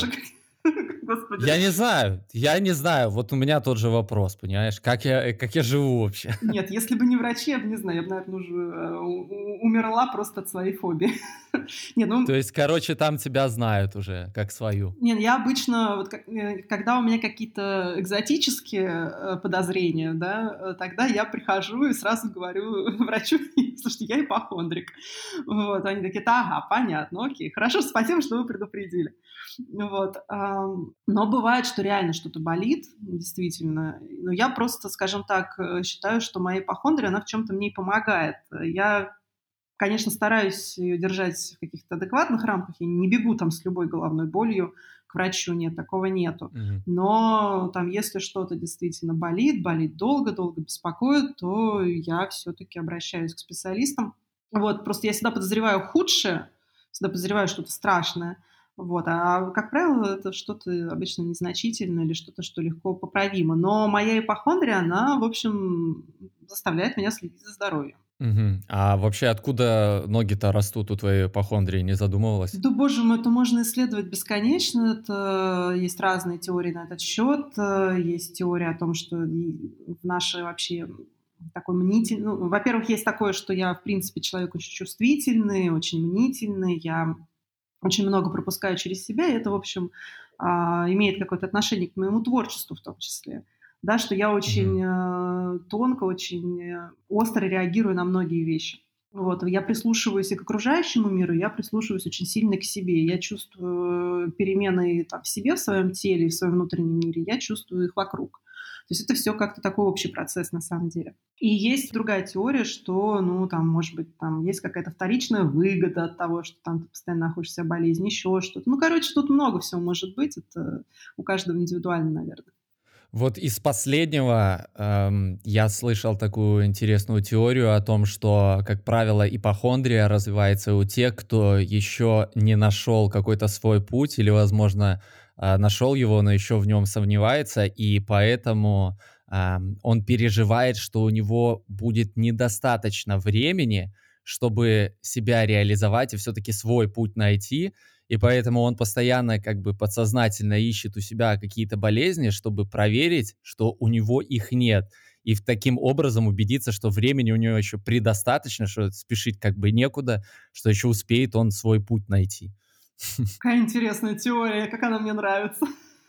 Да, ты представляешь? Красиво, слушай, Обалдеть. спасибо, что Ну, то есть, то есть, видишь, все-таки как-то, наверное, и ты говоришь, что тебе помогает ипохондрия, ну, по крайней мере, в том, что касается поддержания здоровья. А, а вот про творчество, как ты думаешь, э, оно как-то взаимосвязано или нет? Ну, вот я уже сказала, да, я думаю, что вообще такая, скажем, не знаю, как правильно слово подобрать, э, некоторая тревожность, да, а, некое такая вот быстрое реагирование и вот это то, что я говорю, я много прислушиваюсь к себе, к своему внутреннему миру, к тому, что происходит там у меня в организме в том числе. И я много, и, я точно так же активно слушаю окружающий мир. То есть это, в принципе, я думаю, какое-то свойство вот моего личного характера, меня, что я вот как-то, вот, правильное слово, чувствительный человек. Я очень чувствительный. Мгм. Ну, мы вот как-то незаметно такими маленькими шажками подобрались э, к тревожности, к нервозности и, видимо, к паническим атакам с депрессией. Я читал, что последняя депрессия у тебя вроде как недавно происходила, реактивная так называемая, да, то есть э, какое-то долгое время, но потом ты из нее все-таки каким-то образом выныриваешь, да. А, И вот э, хотел тебя спросить про панические атаки, в том числе и про депрессию. Когда, как у тебя произошла первая паническая атака? Ам, Я не знаю почему, но вот в последних выпусках это продолжает эта тема всплывать еще и еще и еще. И Я, я начинаю уже просто бояться, понимаешь, переживать за людей вокруг себя и за то, что действительно мир в огне, но не в хорошем смысле этого слова. С кем не поговоришь, у того были панические атаки. Я не знаю. Так а почему это плохо? Это... А почему это плохо, собственно? Ну, слушай, вот пример такой э, из второго выпуска. Мы болтали с э, девушкой Маша Мужевская ее зовут, и у нее начались панические атаки сначала так достаточно эпизодические, потом они перешли просто в ежедневные панические атаки, когда она просто не могла выходить из дому, и, соответственно, все это привело к затяжной депрессии в 10 лет. Ну, как Нет, бы хотя бы я, вот это. Это я да. понимаю. Я, я сейчас не об этом. Когда я говорю, почему это плохо, я имею в виду не почему плохо там, иметь паническую атаку. Типа, это же прикольно. Это же, это же так прикольно. Да нет, ни в коем случае нет. Паническая атака — это ужасное состояние, я никому ага. не желаю его переживать. Точно так же, как и депрессию. Но когда я говорю, почему это плохо, я имею в виду, что у нас вообще есть какая-то странная идея вообще вот, у людей в целом, э, что всегда все должно быть хорошо, что Согласен. мы всегда должны угу. быть здоровы, хорошо себя чувствовать, что мы всегда должны быть веселые, что настроение должно быть ровное. А если вдруг мы чувствуем себя плохо, если вдруг у нас депрессия, если вдруг мы в подавленном настроении, то значит с нами что-то не так, то значит это какая-то вот неисправность, которую надо исправить. Я считаю, что это подход, который кстати, еще больше э, ведет к, развитию еще больше тревожности. Потому что на самом деле вот эти периоды, когда нам нехорошо, когда мы подавлены, переживаем, когда мы в депрессии, это не значит, что с нами что-то не в порядке. Это совершенно естественное состояние для нашего организма, для нашего сознания, для нашего внутреннего мира. Мы не можем все время находиться в одинаковом состоянии, всегда хорошо себя чувствовать, всегда быть такими классными на подъеме. И когда у нас депрессия, это значит, что организм нам что-то хочет сообщить очень серьезно. У него для нас есть очень важное послание. И вот этот опыт проживания этой депрессии и опыт э, выхода из нее, а, это Э, э, это тоже очень важный, важный наш опыт. И то, что сейчас люди стали, вот нам кажется, что это со всеми начало происходить, все теперь в панических атаках, все в неврозах, все в депрессии. Да нет, дело не в том, что это дело не в том, что как-то так вот драматически изменился мир, что мы сейчас вот все в этом огне. Нет, дело в том, что мы наконец стали обращать вообще на это внимание, перестали строить из себя вечно э, таких позитивных, э, на подъеме, абсолютно здоровых, э, идеальных людей по себе скажу, что хуже самого подавленного, какого-то угнетенного, например, состояния, когда у тебя нет настроения, что-то делать тебе влом, э, там, я не знаю, с постели вставать не хочется. Хуже этого только сама мысль о том, что ты сейчас в угнетенном состоянии, что это неправильно. Типа ты начинаешь буквально себя винить, черт возьми, да все же у тебя хорошо почему у тебя плохое настроение. И вот эта вот мысль, она закольцовывается и просто перерастает во что-то совсем невообразимое и, и очень нехорошее. В то время как сама угнетенность уже на фоне вот этих мыслей кажется ну, какими-то цветочками. Да, да, я с тобой согласна, абсолютно так и есть. Начинаешь себя винить за то, что ты себя плохо чувствуешь, но не дело. Так вот, по поводу панических атак, они у тебя с детства начались? Нет, или, или нет, не было у меня с детства ничего такого. У меня вообще первая там паническая атака произошла Ох, ну мне, наверное, было лет 20, там, 24 или 25, и я, для меня это стало сигналом к тому, что, я, что у меня какое-то выгорание. И я тогда решила сменить работу. Вот это было первое. Но я тогда в то время очень мало спала, очень много сидела на энергетиках, очень много работала. То есть вообще жизнь у меня была максимально нездоровая. И вот э, я тогда решила кардинально это изменить. Я стала заниматься питанием, я стала налаживать спорт, я сменила работу. Я тогда, вот когда у меня случились панические атаки, работала в оппозиционном политическом журнале The New Times. А сейчас это издание, оно еще ну, в каком-то виде существует, но тогда это был прям полноценный нормальный журнал, печатный, он выходил. Вот, там работа была очень напряженная, очень интенсивная, очень интересная в то же время. Я там проработала три с половиной года, но под конец я чувствовала, что все, короче, я просто выжата как лимон, и надо уже уходить на какую-то реабилитацию. И я потом ушла в нефтянку, я писала дальше про нефтяную промышленность, и там было гораздо более спокойно, тихо. Я вот взяла такую паузу и начала приводить себя в порядок. Но вот панические атаки для меня были таким вот уже, знаешь, как сирену уже включили – ну, потому что там э, спина болит, она не понимает. да, не слышит нас, mm-hmm. не, не слышит mm-hmm. организм, да, э, там, не знаю, еще что-то болит, тоже не слышит. Ну, давайте ебанем панической атакой. вот как-то вот как так, видимо, там мой внутренний, в моем, в моем организме кто-то рассудил. И тут уже сложно было это не заметить, сложно было не понять, и сложно было не откликнуться, что все, надо что-то менять. Потом у меня еще один был период, э, связанный с паническими атаками. Это была в отношениях, э, ну, то, что сейчас принято называть токсичными отношениями. Причем mm-hmm. я этого не понимала. Мне казалось, что у меня хорошие отношения, что все в порядке. Но тело просто начало в какой-то момент какие-то невероятные кренделя выдавать. То есть у меня страшно, например, болела спина, я не могла спать нормально, я там даже на полу пробовала спать. Причем никакой массажист не мог мне помочь у меня начались эти панические атаки, у меня начались, помню, еще проблемы со слухом, у меня закладывало уши, я постоянно ходила и проверялась, тоже бегала к врачу, думала, господи, что у меня со слухом, что у меня там с этими ушами. И вот психосоматика. Да, класс. психосоматика вдарила так, что вот я такого никогда больше не испытывала. И как только я эти отношения закончила, у меня это все прошло. Это ты тогда пошла э, к психологу или? Да, да, я тогда пошла к психологу ага. вышла из этих отношений с помощью психолога, и все закончилось, как рукой сняло. И ты продолжила все-таки потом после этого ходить к психологу или? Да, да, слушай, для меня это стало долгим процессом. Я даже помню вот эту беседу нашу с психологом. Это было уже после того, как я вышла из этих отношений. Мне стало казаться, что жизнь у меня налаживается, и мы с ней стали обсуждать, вообще будем ли мы дальше продолжать нашу работу. И она мне такую вещь сказала. Она сказала, Оль, ну, в принципе, исследовать себя и свой внутренний мир можно бесконечно, можно этим заниматься всю жизнь. В общем, мы с вами какие-то вещи оперативные, то, что лежали на поверхности, изменили и с этим поработали. Но есть возможность пойти к более глубоким изменениям и к более глубокому изучению, исследованию себя. И я вас приглашаю к этому путешествию, но я вас хочу предупредить, что на этом пути вы можете встретить э, таких монстров внутри себя, каких вы не ожидали там увидеть. И это путешествие может быть очень драматичным, очень тяжелым, очень болезненным, возможно, одним из самых тяжелых этапов вашей жизни. То есть она меня честно предупредила обо всех подводных камнях психотерапии такой долгой, да, долгого психоанализа. Угу. И я вместо того, чтобы прислушаться к ее словам, я подумала, о, как прикольно, монстров встретим, отлично, зашибись, пойдемте, очень хочу. То есть мне показалось, что это так будет весело и интересно. И как оно оказалось? А, ага. это действительно, знаешь, если бы я знала, с чем я столкнусь, и что я буду проживать, какие состояния, какие тайны мне откроются, я бы, я не уверена, что я бы согласилась.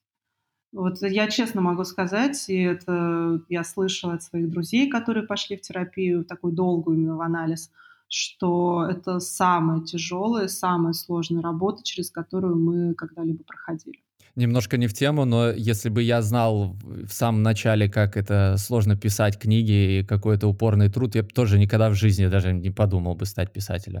Ну, а я бы нет, я бы наоборот. То есть у меня как раз с писательством такого не было. А вот с э, психотерапией, да. И ты до сих пор ходишь? А, сейчас у меня уже не такая терапия, как вот она была раньше. Я как раз в прошлом году завершила такой интенсивный психоанализ. У меня вот прошлый год, 2020, как раз был таким завершающим в этом смысле. Но я по-прежнему пользуюсь услугами психологов, я по-прежнему беру периодические консультации, когда я хочу решить какие-то точечные вопросы. Ну вот я поняла, что отловила какую-то интересную проблему или какую-то свою интересную реакцию, или вдруг у меня какой-то там вот затык происходит, когда я чувствую, что здесь есть чем разобраться, я тогда обращаюсь. Вот, а так вот такой глубокий анализ у меня пока я его остановила. А на твоем опыте какой бы ты порекомендовала минимальный срок когда ты должен вот ходить а, к психотерапевту а, или к психологу, чтобы почувствовать от этого эффект? Ой, слушай, это вообще очень по-разному, это так индивидуально, потому что, например, я эффект почувствовала почти сразу, то есть я буквально за несколько сессий стала уходить тревожность, я стала лучше себя чувствовать, какие-то вещи стали мне понятнее, но я потом уже, вот сейчас, спустя годы, могу сказать, что тогда мы сняли только какие-то поверхностные очень штуки, а то, что лежало в основе этих реакций, то, что а было спрятано глубоко, к этому приходилось идти много месяцев.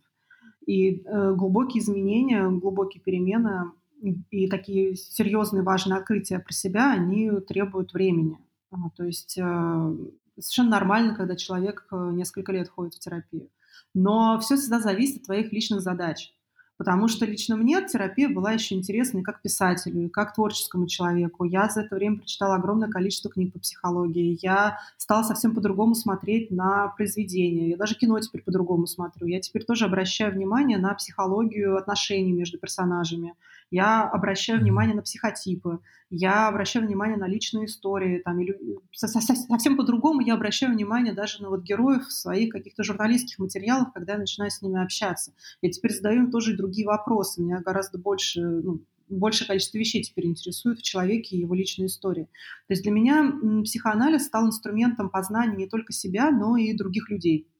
Какой формат был э, у вас э, сессий? То есть э, один, там, два раза в неделю? Я была в классическом анализе, это раз в неделю, один час. Ага, и после этого ты выходишь оттуда и забыла, как после экзамена, или у тебя есть какие-то определенные задания, и ты дома там дневник ведешь, там еще что-нибудь? Ой, слушай, по-разному. Такое. По-разному. Были разные этапы. Единственное, что вот я делала регулярно, я записывала сны. У меня есть большой архив моих снов.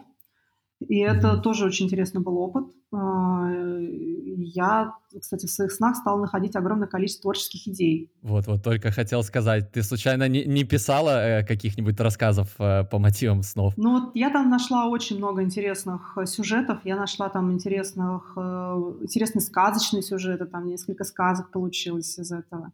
Там я, я как бы узнала себя, свой внутренний мир с другой стороны я поняла, что там есть своя система персонажей, что там есть свои мотивы, есть свои повторяющиеся сюжеты. То есть это был прям очень классный опыт. Я всем рекомендую, если вам снятся сны, записывайте, записывайте, это очень интересно. Это вам не только там для разговора с психологом пригодится, но просто немножко больше узнать о себе, о том, что вы, о том, что вы, где вы находитесь ночью. А расскажи-ка, то, то есть как ты это делаешь? У тебя там блокнотик с ручкой прям возле кровати, ты проснулась и сразу записала или как? Потому что если пойти там зубы почистить... Я записываю в телефон. А, ты сразу в телефон. Да, чаще всего ага. сразу, как только проснулась, сразу, если я помню сон, то я его записываю. Либо бывает так, что, как ты знаешь, сон скользнул, но потом вдруг в течение дня так хоп, и вдруг вспомнила. О, а мне сейчас сегодня вот это снилось. Угу. Я тогда тоже делаю какую-то небольшую заметку. А вообще ты продолжаешь вести э, свой школьный дневник, ну только уже в формате взрослой жизни, записывая там события э, ежедневные или нет? А, нет, я, наверное, прям, ну, нельзя, наверное, сказать, что прям ежедневно записываю, но какие-то заметки я делаю. Я делаю заметки о каких-то явлениях, событиях, людях, которые мне были интересны, но которые я по каким-то причинам не могу опубликовать э, в открытом доступе. То есть я не могу это написать mm-hmm. в Фейсбуке, ну, например, там, потому что это, не знаю, какая-то заметка о моих родителях, да, или, например, это какая-то заметка о там, близких и важных для меня людях, э, или, там, не знаю, даже, например, о моих коллегах. Да, но это будет просто неэтично, если я буду там, не знаю, за ними наблюдать и что-то там записывать и еще публиковать. Там они могут, не знаю, обидеться, может, не понравится еще что-то. Вот, э, кстати говоря, это же правда, что у писателей а, маловато друзей со временем становится. Почему? Потому, ну, потому что э, часто именно друзья становятся прототипами героев, и не всегда эти герои суперположительные получаются в рассказах, и люди себя узнают, порой даже узнают в тех героях, где ты даже не предполагал, а, то есть, видимо, как-то твое бессознательное сработало, ну и после этого как бы люди могут обидеться. А, тут интересный, кстати, момент. Меня часто на лекциях спрашивают, а как вот у вас э, персонажи-то реальные, ведь э, во всех рассказах а люди не обижались, и тут э, по-разному реагируют. Я, скажем так, я с какими-то из своих героев поступала очень бережно, и вообще я со временем к этому пришла очень бережно относиться к людям, к прототипам.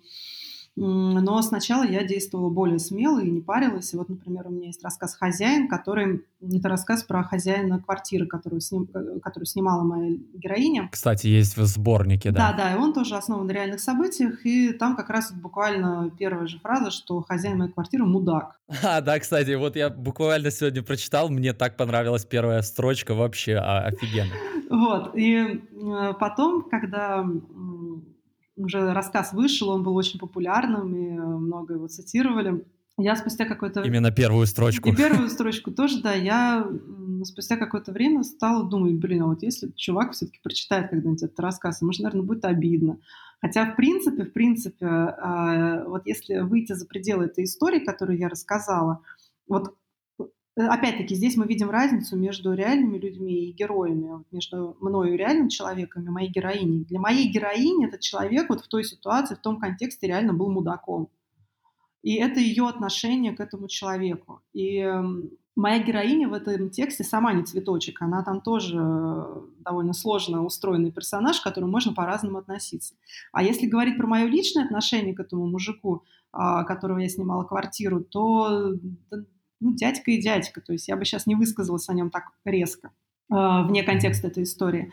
И я, естественно, в какой-то момент стала переживать, а если он прочитает, ну, уже, наверное, будет обидно. И помню, была такая ситуация, когда это было, наверное, через год после выхода рассказа, по-моему, даже уже книжка вышла. Ну, короче, он мне позвонил. И у меня просто такое сердце оборвалось. Я думаю, ну все, вот сейчас произойдет эта самая ситуация, сейчас я от него услышу, что же мне ему сказать. А он говорит, ой, Оль, вам там открытка пришла, которую вам кто-то отправлял, там чуть ли не с Сицилии или еще что-то. Наконец, Почта России наконец-то ее доставила, там прошло полтора года или что-то такое. Вот. Ага. Я такая, ой, думаю, говорю, ладно, оставьте ее себе. Некоторые рассказы свои э, я тоже, э, ну, когда это было, наверное, около пяти лет назад, я даже не публиковал, но иногда из-за того, что думал, знаешь, люди э, будут обижаться, иногда, порой, даже из-за того, что э, там был мат, в принципе, точечный, ничего такого сумасшедшего, да, а, но, тем не менее, мне вот как-то было э, совестно перед родителями. Я знал, что они прочитают и скажут, ну, Павлик, ё-моё, ну что это такое? Ну, ну как ты вот, как ты можешь, да, такие плохие слова? И я помню, что я даже стал себя заставлять, себя специально употреблять мат в рассказах и через силу их выкладывать в Facebook, потому что тогда уже родители... Я помню то время, когда родителей не было ни ВКонтакте, ни в Фейсбуке, нигде. Помнишь, такое было? Такое, да, было. И было спокойно. Было спокойно, ты мог публиковать вообще самую жестяную жесть и ничего не бояться. Но потом родители узнали, что есть социальные сети, они там появились, и вот я себя заставлял публиковать там эти истории. Ну, конечно, пару раз было пару упреков, но, в принципе, они отнеслись с пониманием, и, и с тех пор, э, то есть, ну, чувствуешь какую-то творческую свободу, опять такую, которая была раньше. Ну, у меня тоже был такой этап сепарации от родителей в этом. Э, я думаю, многие через это прошли. Да, ну, да. То, тоже, да, им не нравилось, и мат не нравился, ну да. И потом, в каком году ты начала работать э, в Батинке, в самом издате в этом? Слушай, ну это было, ой, господи, мне все года сейчас перемешались, особенно с этим коронавирусом. А, да. 20 год же вообще у нас выпал, получается. Абсолютно вообще. А... Не, ну ты знаешь, хотя за этот год я очень много успел сделать. Я сделал все, что я откладывал на потом, реально. Ну вот мне, наверное, 17-18 года я работала в Батеньке. А как ты туда попала? Это в свое время это был очень э, известный такой самоиздат с э, качественной журналистикой. А и, и тут в нем оказываешься ты. Это знакомства были или как? Слушай, ну мы с Егором Мостовщиковым, который э, является одним из основателей самиздата «Батенька ДВ Трансформер», работали как раз вместе в журнале New Times, мы сидели в одном отделе. Собственно, мы и были отделом политики журнала New Times, мы вместе в одном кабинете провели довольно много времени. Э, писали статьи про Путина, про ну, в основном про Путина, да. Какая... Ну, про Навального тогда уже тоже, Ну, про, да? ну, про Навального, Навальный тогда уже, да, он был, но... Ну, как раз, да, помню, мы работали на протестах на первых, вот, 11-12 mm-hmm. годов. То есть, да, мы вместе много всего написали. И потом наши пути разошлись, э, работали в разных изданиях, но у Егора уже тогда, уже когда мы вместе работали, была идея создать свой проект. Он уже тогда что-то рисовал со своими друзьями, какие-то первые наброски делал того, как это должно выглядеть. И я уже, я уже закончила тогда работать в New Times, уже перешла как раз в нефтянке, я где-то сидела. И мне было довольно скучно там. Там было спокойно, но скучно. И Егор тогда запустил как раз Мездат, наверное, это был какой год? 14 15 ну что-то такое, мне так кажется. Mm-hmm. Я могу ошибаться, у меня с годами mm-hmm. всегда какие-то сложности. В общем, и Егор мне тогда предложил написать какой-нибудь рассказ. А, потому что, ну, может быть, не все знают, что такое батенька до трансформер, но изначально mm-hmm. это был ресурс, основанный на историях, э, которые присылали читатели. То есть там главная рубрика, она и сейчас, наверное, остается одной из основных, называется «Та самая история». И вообще весь смысл был в том, что у каждого человека, абсолютно у любого человека, который умеет писать, который не умеет писать, у него есть хотя бы одна та самая история. Вот та самая история, которую он хотел бы рассказать и которую он мог бы рассказать. И сам издат как раз собирал эти истории. Иногда это были истории по каким-то заранее объявленным темам. Например, мы могли объявить, что там в этом месяце мы хотим рассказывать про тюрьму. Если вы работали в тюрьме, если вы сидели в тюрьме, если вы имеете хоть какое-то отношение к тюрьме, если у вас кто-то знакомый сидит в тюрьме, пожалуйста, можете писать нам свои истории. А, там то же самое могло быть на любую другую тему. Но параллельно мы, в принципе, собирали истории обо всем. И вот э, изначально, да, основным контентом самиздата были эти истории обычных людей. И Егор тогда предложил мне тоже написать какой-нибудь текст. Он сказал, Оль, ну у тебя же полно историй, ты классно их рассказываешь, почему бы не написать? И я тогда опубликовала там э, первые свои тексты. Там был первый мой рассказ про мою дружбу с бандитом. Э, он мне вошел в сборник, насколько я помню. Это вообще сам первый рассказ. Он, по-моему, так и называлась «Моя странная дружба с бандитом». А, это была история о том, как э, вот я училась в общежитии, и у нас и, и я познакомилась, помогла дойти до дома как-то вечером поздно пьяному человеку. Вот. Этот пьяный человек оказался бывшим бандитом э, из 90-х таким, вот, которые уже, уже были глубокие нулевые, а он еще не вышел из 90-х. И вот э, я там описала свой опыт общения с этим человеком. Потом там была история тоже, это первый рассказ, где мне фигурировала ФСБ, там как раз вот, собственно, на рас, ну, рассказ, который дал название сборнику «Мой дикий ухажер из ФСБ», как действительно за мной ухаживал а, вот чувак из этих структур. И что-то еще. Ну, в общем, там было два или три текста, и они как-то хорошо зашли, очень хорошо приняли. Там были классные иллюстрации, потому что особенность Батеньки была еще и в том, что он не только собирал авторов со всего света, со всей России, а, из разных других стран, но и иллюстраторов это была еще такая площадка, где художники могли себя выразить, где художники могли начать э, свою работу как иллюстраторы.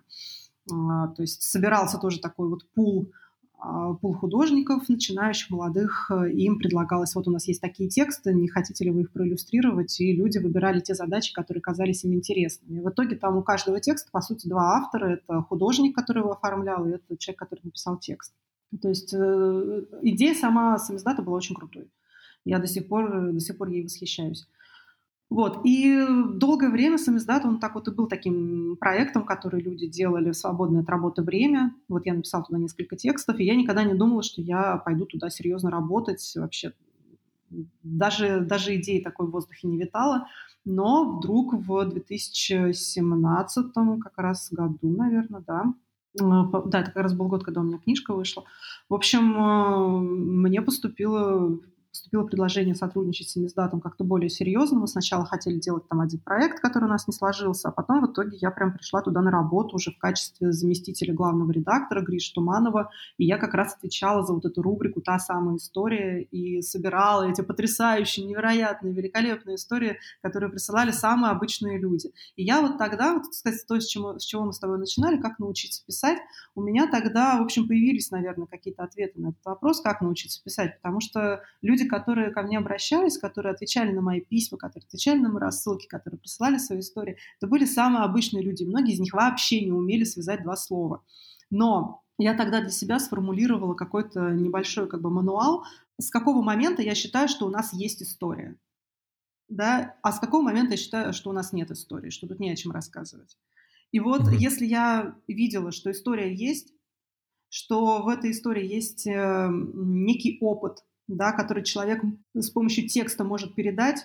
Если я видела, что в этой истории есть определенная ценность, что э, узнав об этой истории, прочитав эту историю, э, я для себя что-то могу оставить внутри, внутри себя, то я говорила, окей, мы берем это в работу, давайте мы это напишем. И я помогала людям, которые не умели писать, которые не знали вообще, как делается текст, я помогала это сделать. А, то есть ты редактировала их, да? Я сначала писала им помогала им составить какой-то план. Я говорила, что надо сделать. Mm-hmm. То есть я писала подробно, что вот можно начать вот так, вот у вас обязательно вы должны ответить на вот эти вот вопросы. Вот меня интересует вот это, вот это. Ну, например, не знаю, там девушка... Там были фантастические вещи, например, там на мою рассылку тоже ответила как-то девушка, говорит, знаете, у меня такая скучная жизнь, у меня ничего не происходит, у меня нет никакого интересного опыта, ну так хочется рассказать какую-нибудь историю. А, вот я не знаю, вот я несколько месяцев работаю в голландской психушке. Это может быть интересно? Что?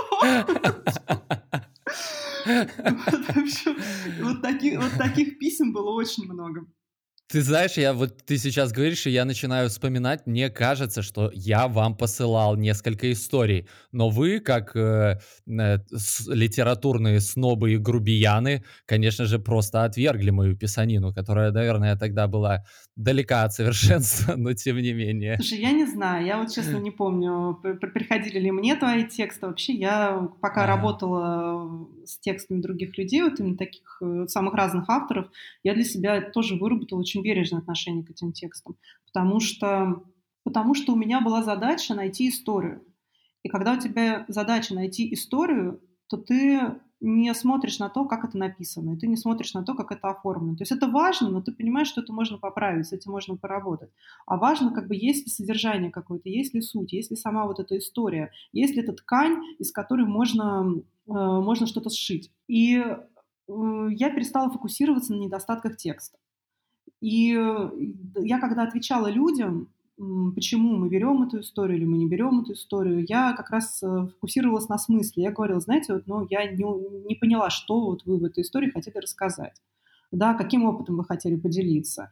А, я, например, там вот увидела, что у вас красиво написанный текст о каких-то переживаниях, но я не поняла, какая у него смысловая нагрузка. Что вы хотели сообщить? Не могли бы вы там как-то мне, может быть, подробнее описать свою идею? То есть, если в конце у тебя возникал вопрос «и что?», Ну, как бы, да, зачем это все, что это было. То есть, понимаешь, ну, очень часто бывает, что чем отличается, на мой взгляд, графомания от э, художественного текста? Графоман, он очень часто как бы любуется собой, и для него, э, для него вообще сам факт текста, э, факт написания чего-либо важнее, чем, мне кажется, содержание. Э, если я видела, что история содержательная, что там э, есть сюжет, что есть развитие действия, что есть герой, что есть опыт, э, которым человек делится, то все, история есть, мне не важно, как она написана, я помогу человеку эту историю рассказать. И, кстати, я хочу сказать, что очень часто вот на мое предложение поработать с историей, переписать ее, переписать ее там 5-10 раз, откликались люди, от которых я этого вообще не ожидала, которые присылали изначально очень слабые тексты. И вдруг внезапно вот именно эти люди проявляли фантастическое упорство и проделывали невероятную работу, чтобы эти тексты были опубликованы.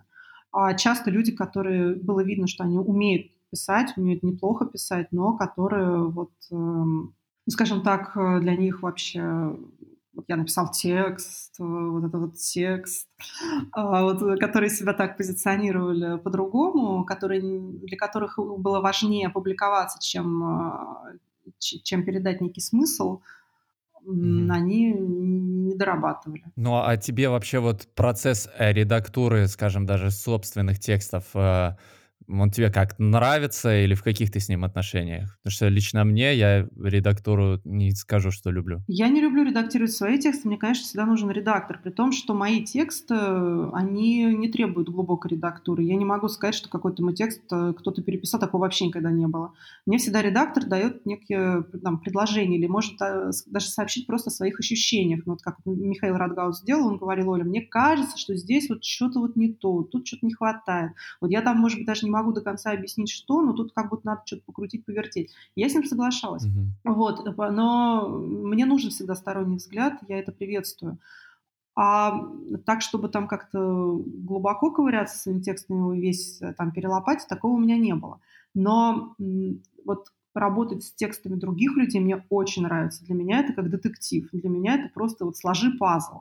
А, это такая невероятная логическая, на самом деле, задача, и логическая, и творческая, потому что, с одной стороны, тебе нужно, чтобы была рассказана история, чтобы в этой истории была логика у этого повествования, чтобы она была выстроена, чтобы она была эффектной, чтобы она была красивой. И, с другой стороны, тебе нужно все равно сохранить авторский стиль этого человека и сохранить вот те смыслы, которые он туда вложил. Тебе очень важно найти баланс и не переписать эту историю от себя, не привнести туда какие-то свои собственные э, взгляды и смыслы, смыслы, а вот, вот сохранить именно то, что принес э, человек.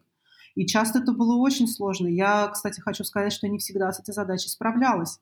А, ну, там, у меня был текст, э, я потом очень переживала эту историю, я даже обсуждала ее с автором, мы даже вернулись к этой истории спустя несколько лет, когда я очень сильно повлияла на текст я прям вот, э, мне настолько понравилась эта история, я настолько вот как-то по-своему ее видела, что я продавила прям свою точку зрения, я, можно сказать, э, ох, ну, как-то вот надавила на автора, чтобы он сделал так, как мне хотелось. У нас получилась хорошая история, классная история, но я все время чувствовала, что я перегнула там палку. И мы потом это mm-hmm. обсуждали, и я спросила про чувства этого человека, говорю, ну а как тебе было? Она говорит, и мне эта девушка сказала, говорит, мне было тяжело, мне, мне, и мне, мне, мне не понравился результат нашей работы, хотя этот текст очень широко разошелся, и его все любили. Он говорит, но я чувствовала, что он не совсем мой. И мне было, ну, мне было тяжело это слышать, я извинилась перед ней. Я вот э, после этого опыта решила никогда так больше прям не делать, и все-таки все-таки важнее, чтобы творчество человека, творчество автора сохранилось, и неважно. Это, это, очень, это очень крутой опыт, особенно ну, для писателя, мне кажется, поработать в качестве редактора и понять, как это, каково это, и вообще, что первично в тексте, все-таки форма или содержание. Да, это да, классно. это классно. Нет, э, редактура — это великая вещь, я это очень люблю. Очень, очень благодарна всем авторам, которые доверили мне свои тексты. И этот проект очень стремительно вообще в те времена развивался. Э, были в нем э, крутые большие тексты, лонгриды и проекты. И вдруг ты из него уходишь. Почему ты оттуда ушла? Ну, я оттуда ушла, в принципе, по тем причинам, которые я тогда при уходе публично объявила. А, я пришла в батеньку, когда проект только-только учился зарабатывать деньги, то есть он тогда только, можно сказать, вошел в режим нормального стартапа, до этого он действительно каким-то был таким, таким как бы самиздатом, который люди делают в свободное от работы время. А тут э, туда пришли серьезные люди, пришли хорошие журналисты, э, с которыми мне было интересно поработать и проект учился зарабатывать деньги. Мне была еще очень интересна концепция, которую придумали, каким образом сохранить независимость этого издания и в то же время а, обеспечивать его деньгами. И тогда при самиздате была создана студия, контент-студия Мами Хлопинатана, которая должна была зарабатывать деньги на различных медийных проектах. И... Подожди, подожди секунду, можно еще раз это название, пожалуйста, для слушателей специально? А, Мами Хлопинатана. Это, по-моему, самое, самое длинное слово в мире или что-то такое. Ну, короче, ребята очень любили такие экзотические какие-то названия. Ну, это видно и по названию самиздата, батенька ДВ Трансформер. Угу. В общем, была создана контент-студия, которая делала различные медийные проекты, э, всякие классные коммерческий контент для различных бизнесов и компаний. И вот там зарабатывались деньги, которые предполагалось вкладывать в развитие самиздата. И на эти деньги, как, как считали, считалось тогда, можно будет содержать редакцию. Ну, в какой-то степени эта модель была рабочая, но, как я вот сейчас уже понимаю, по прошествии всех этих лет, и глядя на то, что сейчас происходит с самиздатом, что-то пошло не так, и все-таки а, эта модель не сработала. А вообще, э, ты знаешь, часто так бывает, э, что люди, например, скажем, открывают какую-нибудь э, а, точку шаурмой, чтобы потом на деньги а, вырученные открыть уже нормальные а, рестораны, заработать пару звезд Мишлена. Последняя история эм, из таких, которую услышал, это в Америке один э, чувак открыл, значит, такую точку, где они буррито продавали. Чипотле называется. Угу. Ну, с идеей такой, что оттуда он просто будет э, получать кэш, и этот э, кэш пускать на развитие уже там кру- крутейшего ресторана, но в итоге так получилось, что вот сейчас 2021 э, уже, кстати, год, и э, там, по-моему, 1500 у них уже точек по всей Америке э, этих э, чипотле с буритами. и, естественно, никакого ресторана нет. Ну, слушай, я считаю до сих пор, что идея была очень крутая, и мне кажется, что, наверное, можно было придумать, как бы она работала по-другому, но это Скажем так, я уже давно не, хожусь внутри, не нахожусь внутри, и я не знаю, что там происходит, поэтому мне сложно сказать, почему mm-hmm. это не удалось. Но на тот момент, когда я там работала, мне казалось, что это очень классно, что это здорово и что это может получиться. Возможно, вот на том как бы масштабе небольшом, да, это, учитывая ту небольшую редакцию, тогда это было рабочей моделью.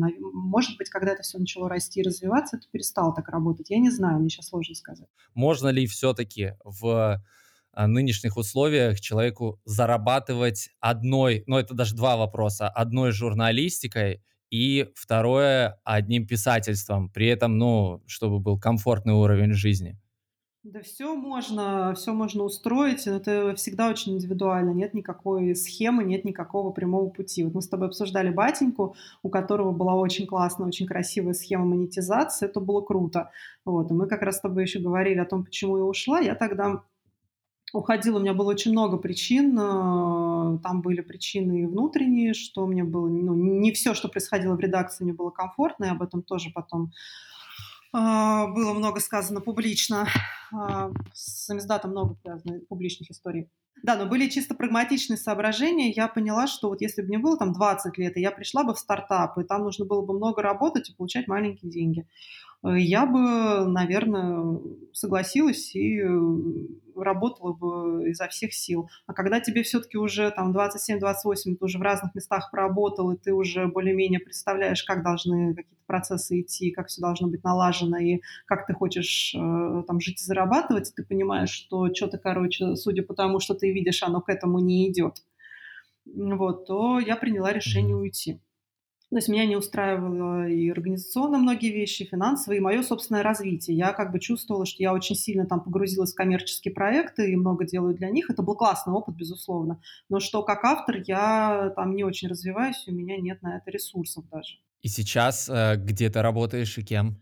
Вот сейчас я работаю на телеканале «Настоящее время», пошла работать на телек, э, как я когда-то и мечтала давным-давно, в детстве. Вот это такое, да, возвращение, возвращение к истокам э, в журналистике. Это, конечно, совсем другая профессия. Это очень сильно отличается от э, пишущей журналистики.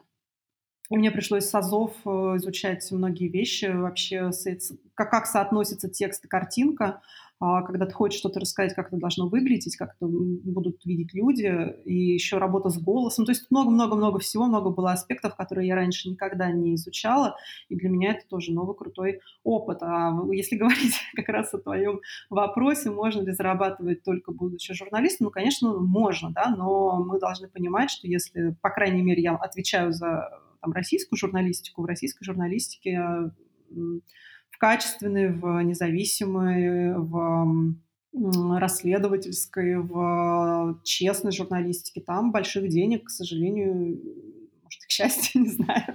Там, короче, ну, каких, каких-то очень больших денег не заработаешь. Но я, когда в журналистику приходила, я, в общем, уже понимала, что это не, не та профессия, куда ты идешь ради какого-то очень большого заработка. Это скорее то, как бы куда ты идешь из каких-то внутренних своих личных соображений.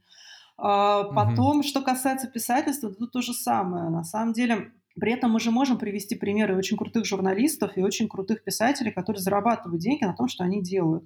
То есть такая опция, она у нас у всех есть. Просто к этому надо как-то прийти. Вот этот путь, он может быть у каждого свой. Мы видим, что многие журналисты ушли в YouTube, делают там свои очень крутые, классные проекты. И у них огромная аудитория. Ну, понятно, что пример, на который все обращают внимание, который, ну, как бы главная наша звезда, это Юрий Дудь. Вот, но там уже много других классных проектов ютуб, ютуберских, э, где тоже и аудитория огромная, и хорошие рекламные, как я понимаю, деньги, вообще очень много возможностей для развития. Ну и сейчас на подкасты люди приходят тоже очень много. На подкасты люди приходят. Если говорить про классическую журналистику, вот, э, такую вот ну, обычную журналистику, то там все сложнее, там все немножко по-другому. И, конечно, многие журналисты тоже ведут же свои каналы, там, в Телеграме, еще что-то, ищут какие-то способы развиваться, презентовать себя, производить свой личный контент и тоже его монетизировать. Это нормально. Короче, мне кажется, сейчас вообще наш современный мир дает столько возможностей, э, и у каждого из нас благодаря этому есть э, возможность найти какой-то свой путь для реализации, для заработка. У нас появляется, да, много путей для заработка и много неврозов э, параллельно развивается. Само э, собой. Да.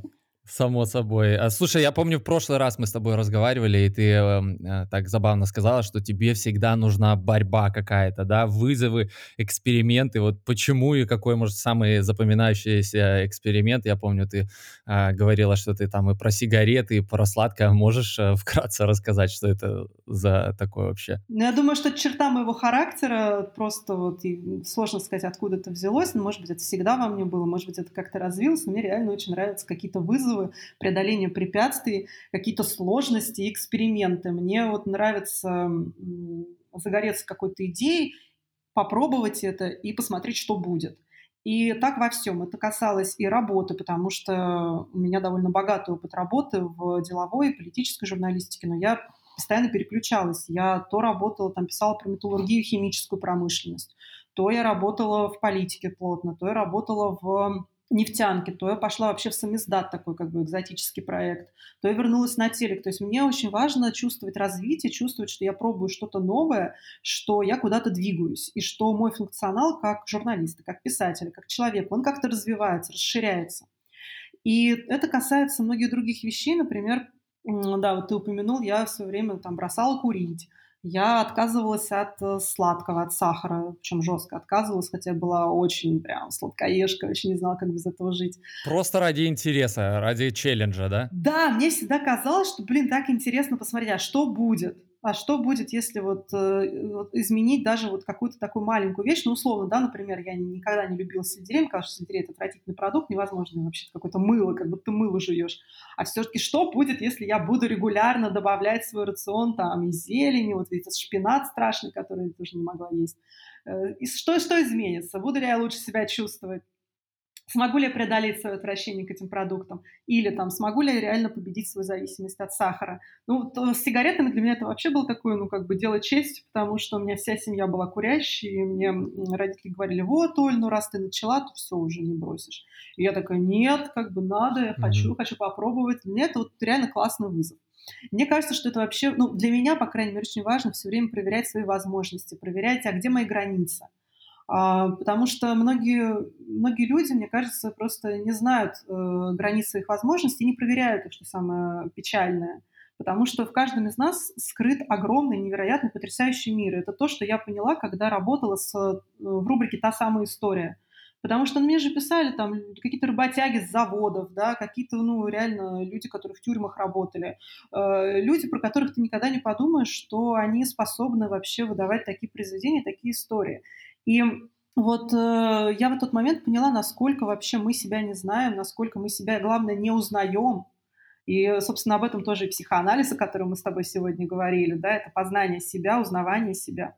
И, в общем, все, все это для меня складывается в такую общую картину. Это очень классно, потому что вот мы наконец-таки подобрались к сути этого выпуска э, о том, что ты не боишься меняться. Вот это самое главное, что нужно почерпнуть э, из всего того, что мы сказали. Не бояться экспериментировать, э, не бояться каких-то перемен. Это классно. И это правда, кстати, что ты стала жаворонком из совы?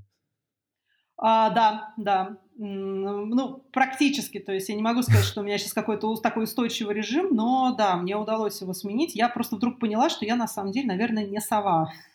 Вот. Ну, то есть мне всегда, мне, да, мне, мне всегда казалось, что мне реально комфортно работать ночами, что это так классно, вот ты сидишь там просто уже почти падая там лицом в клавиатуру, и вот на этой границе между сном и явью начинаешь что-то выдавать, и ты такой потом измученный ложишься в кровать, и тебе снятся какие-то психоделические сны невероятные, потом ты просыпаешься с кругами под глазами, ебашишь энергетики, там кофе, идешь какой-то вообще весь такой романтически заебанный на работу, вот, и тебе кажется, что живешь такой интересный творческий творческой жизнью. Вот. Э, а потом у тебя начинаются панические атаки. Я сейчас поняла, вот ну, на данном этапе моей жизни, я поняла, что мне, честно говоря, гораздо комфортнее работать рано утром. И лучше я пораньше встану и спокойно в каком-то нормальном, адекватном состоянии э, на свежую голову попробую что-то написать э, и пораньше лягу спать. Вот, то есть у меня в этом смысле режим сменился.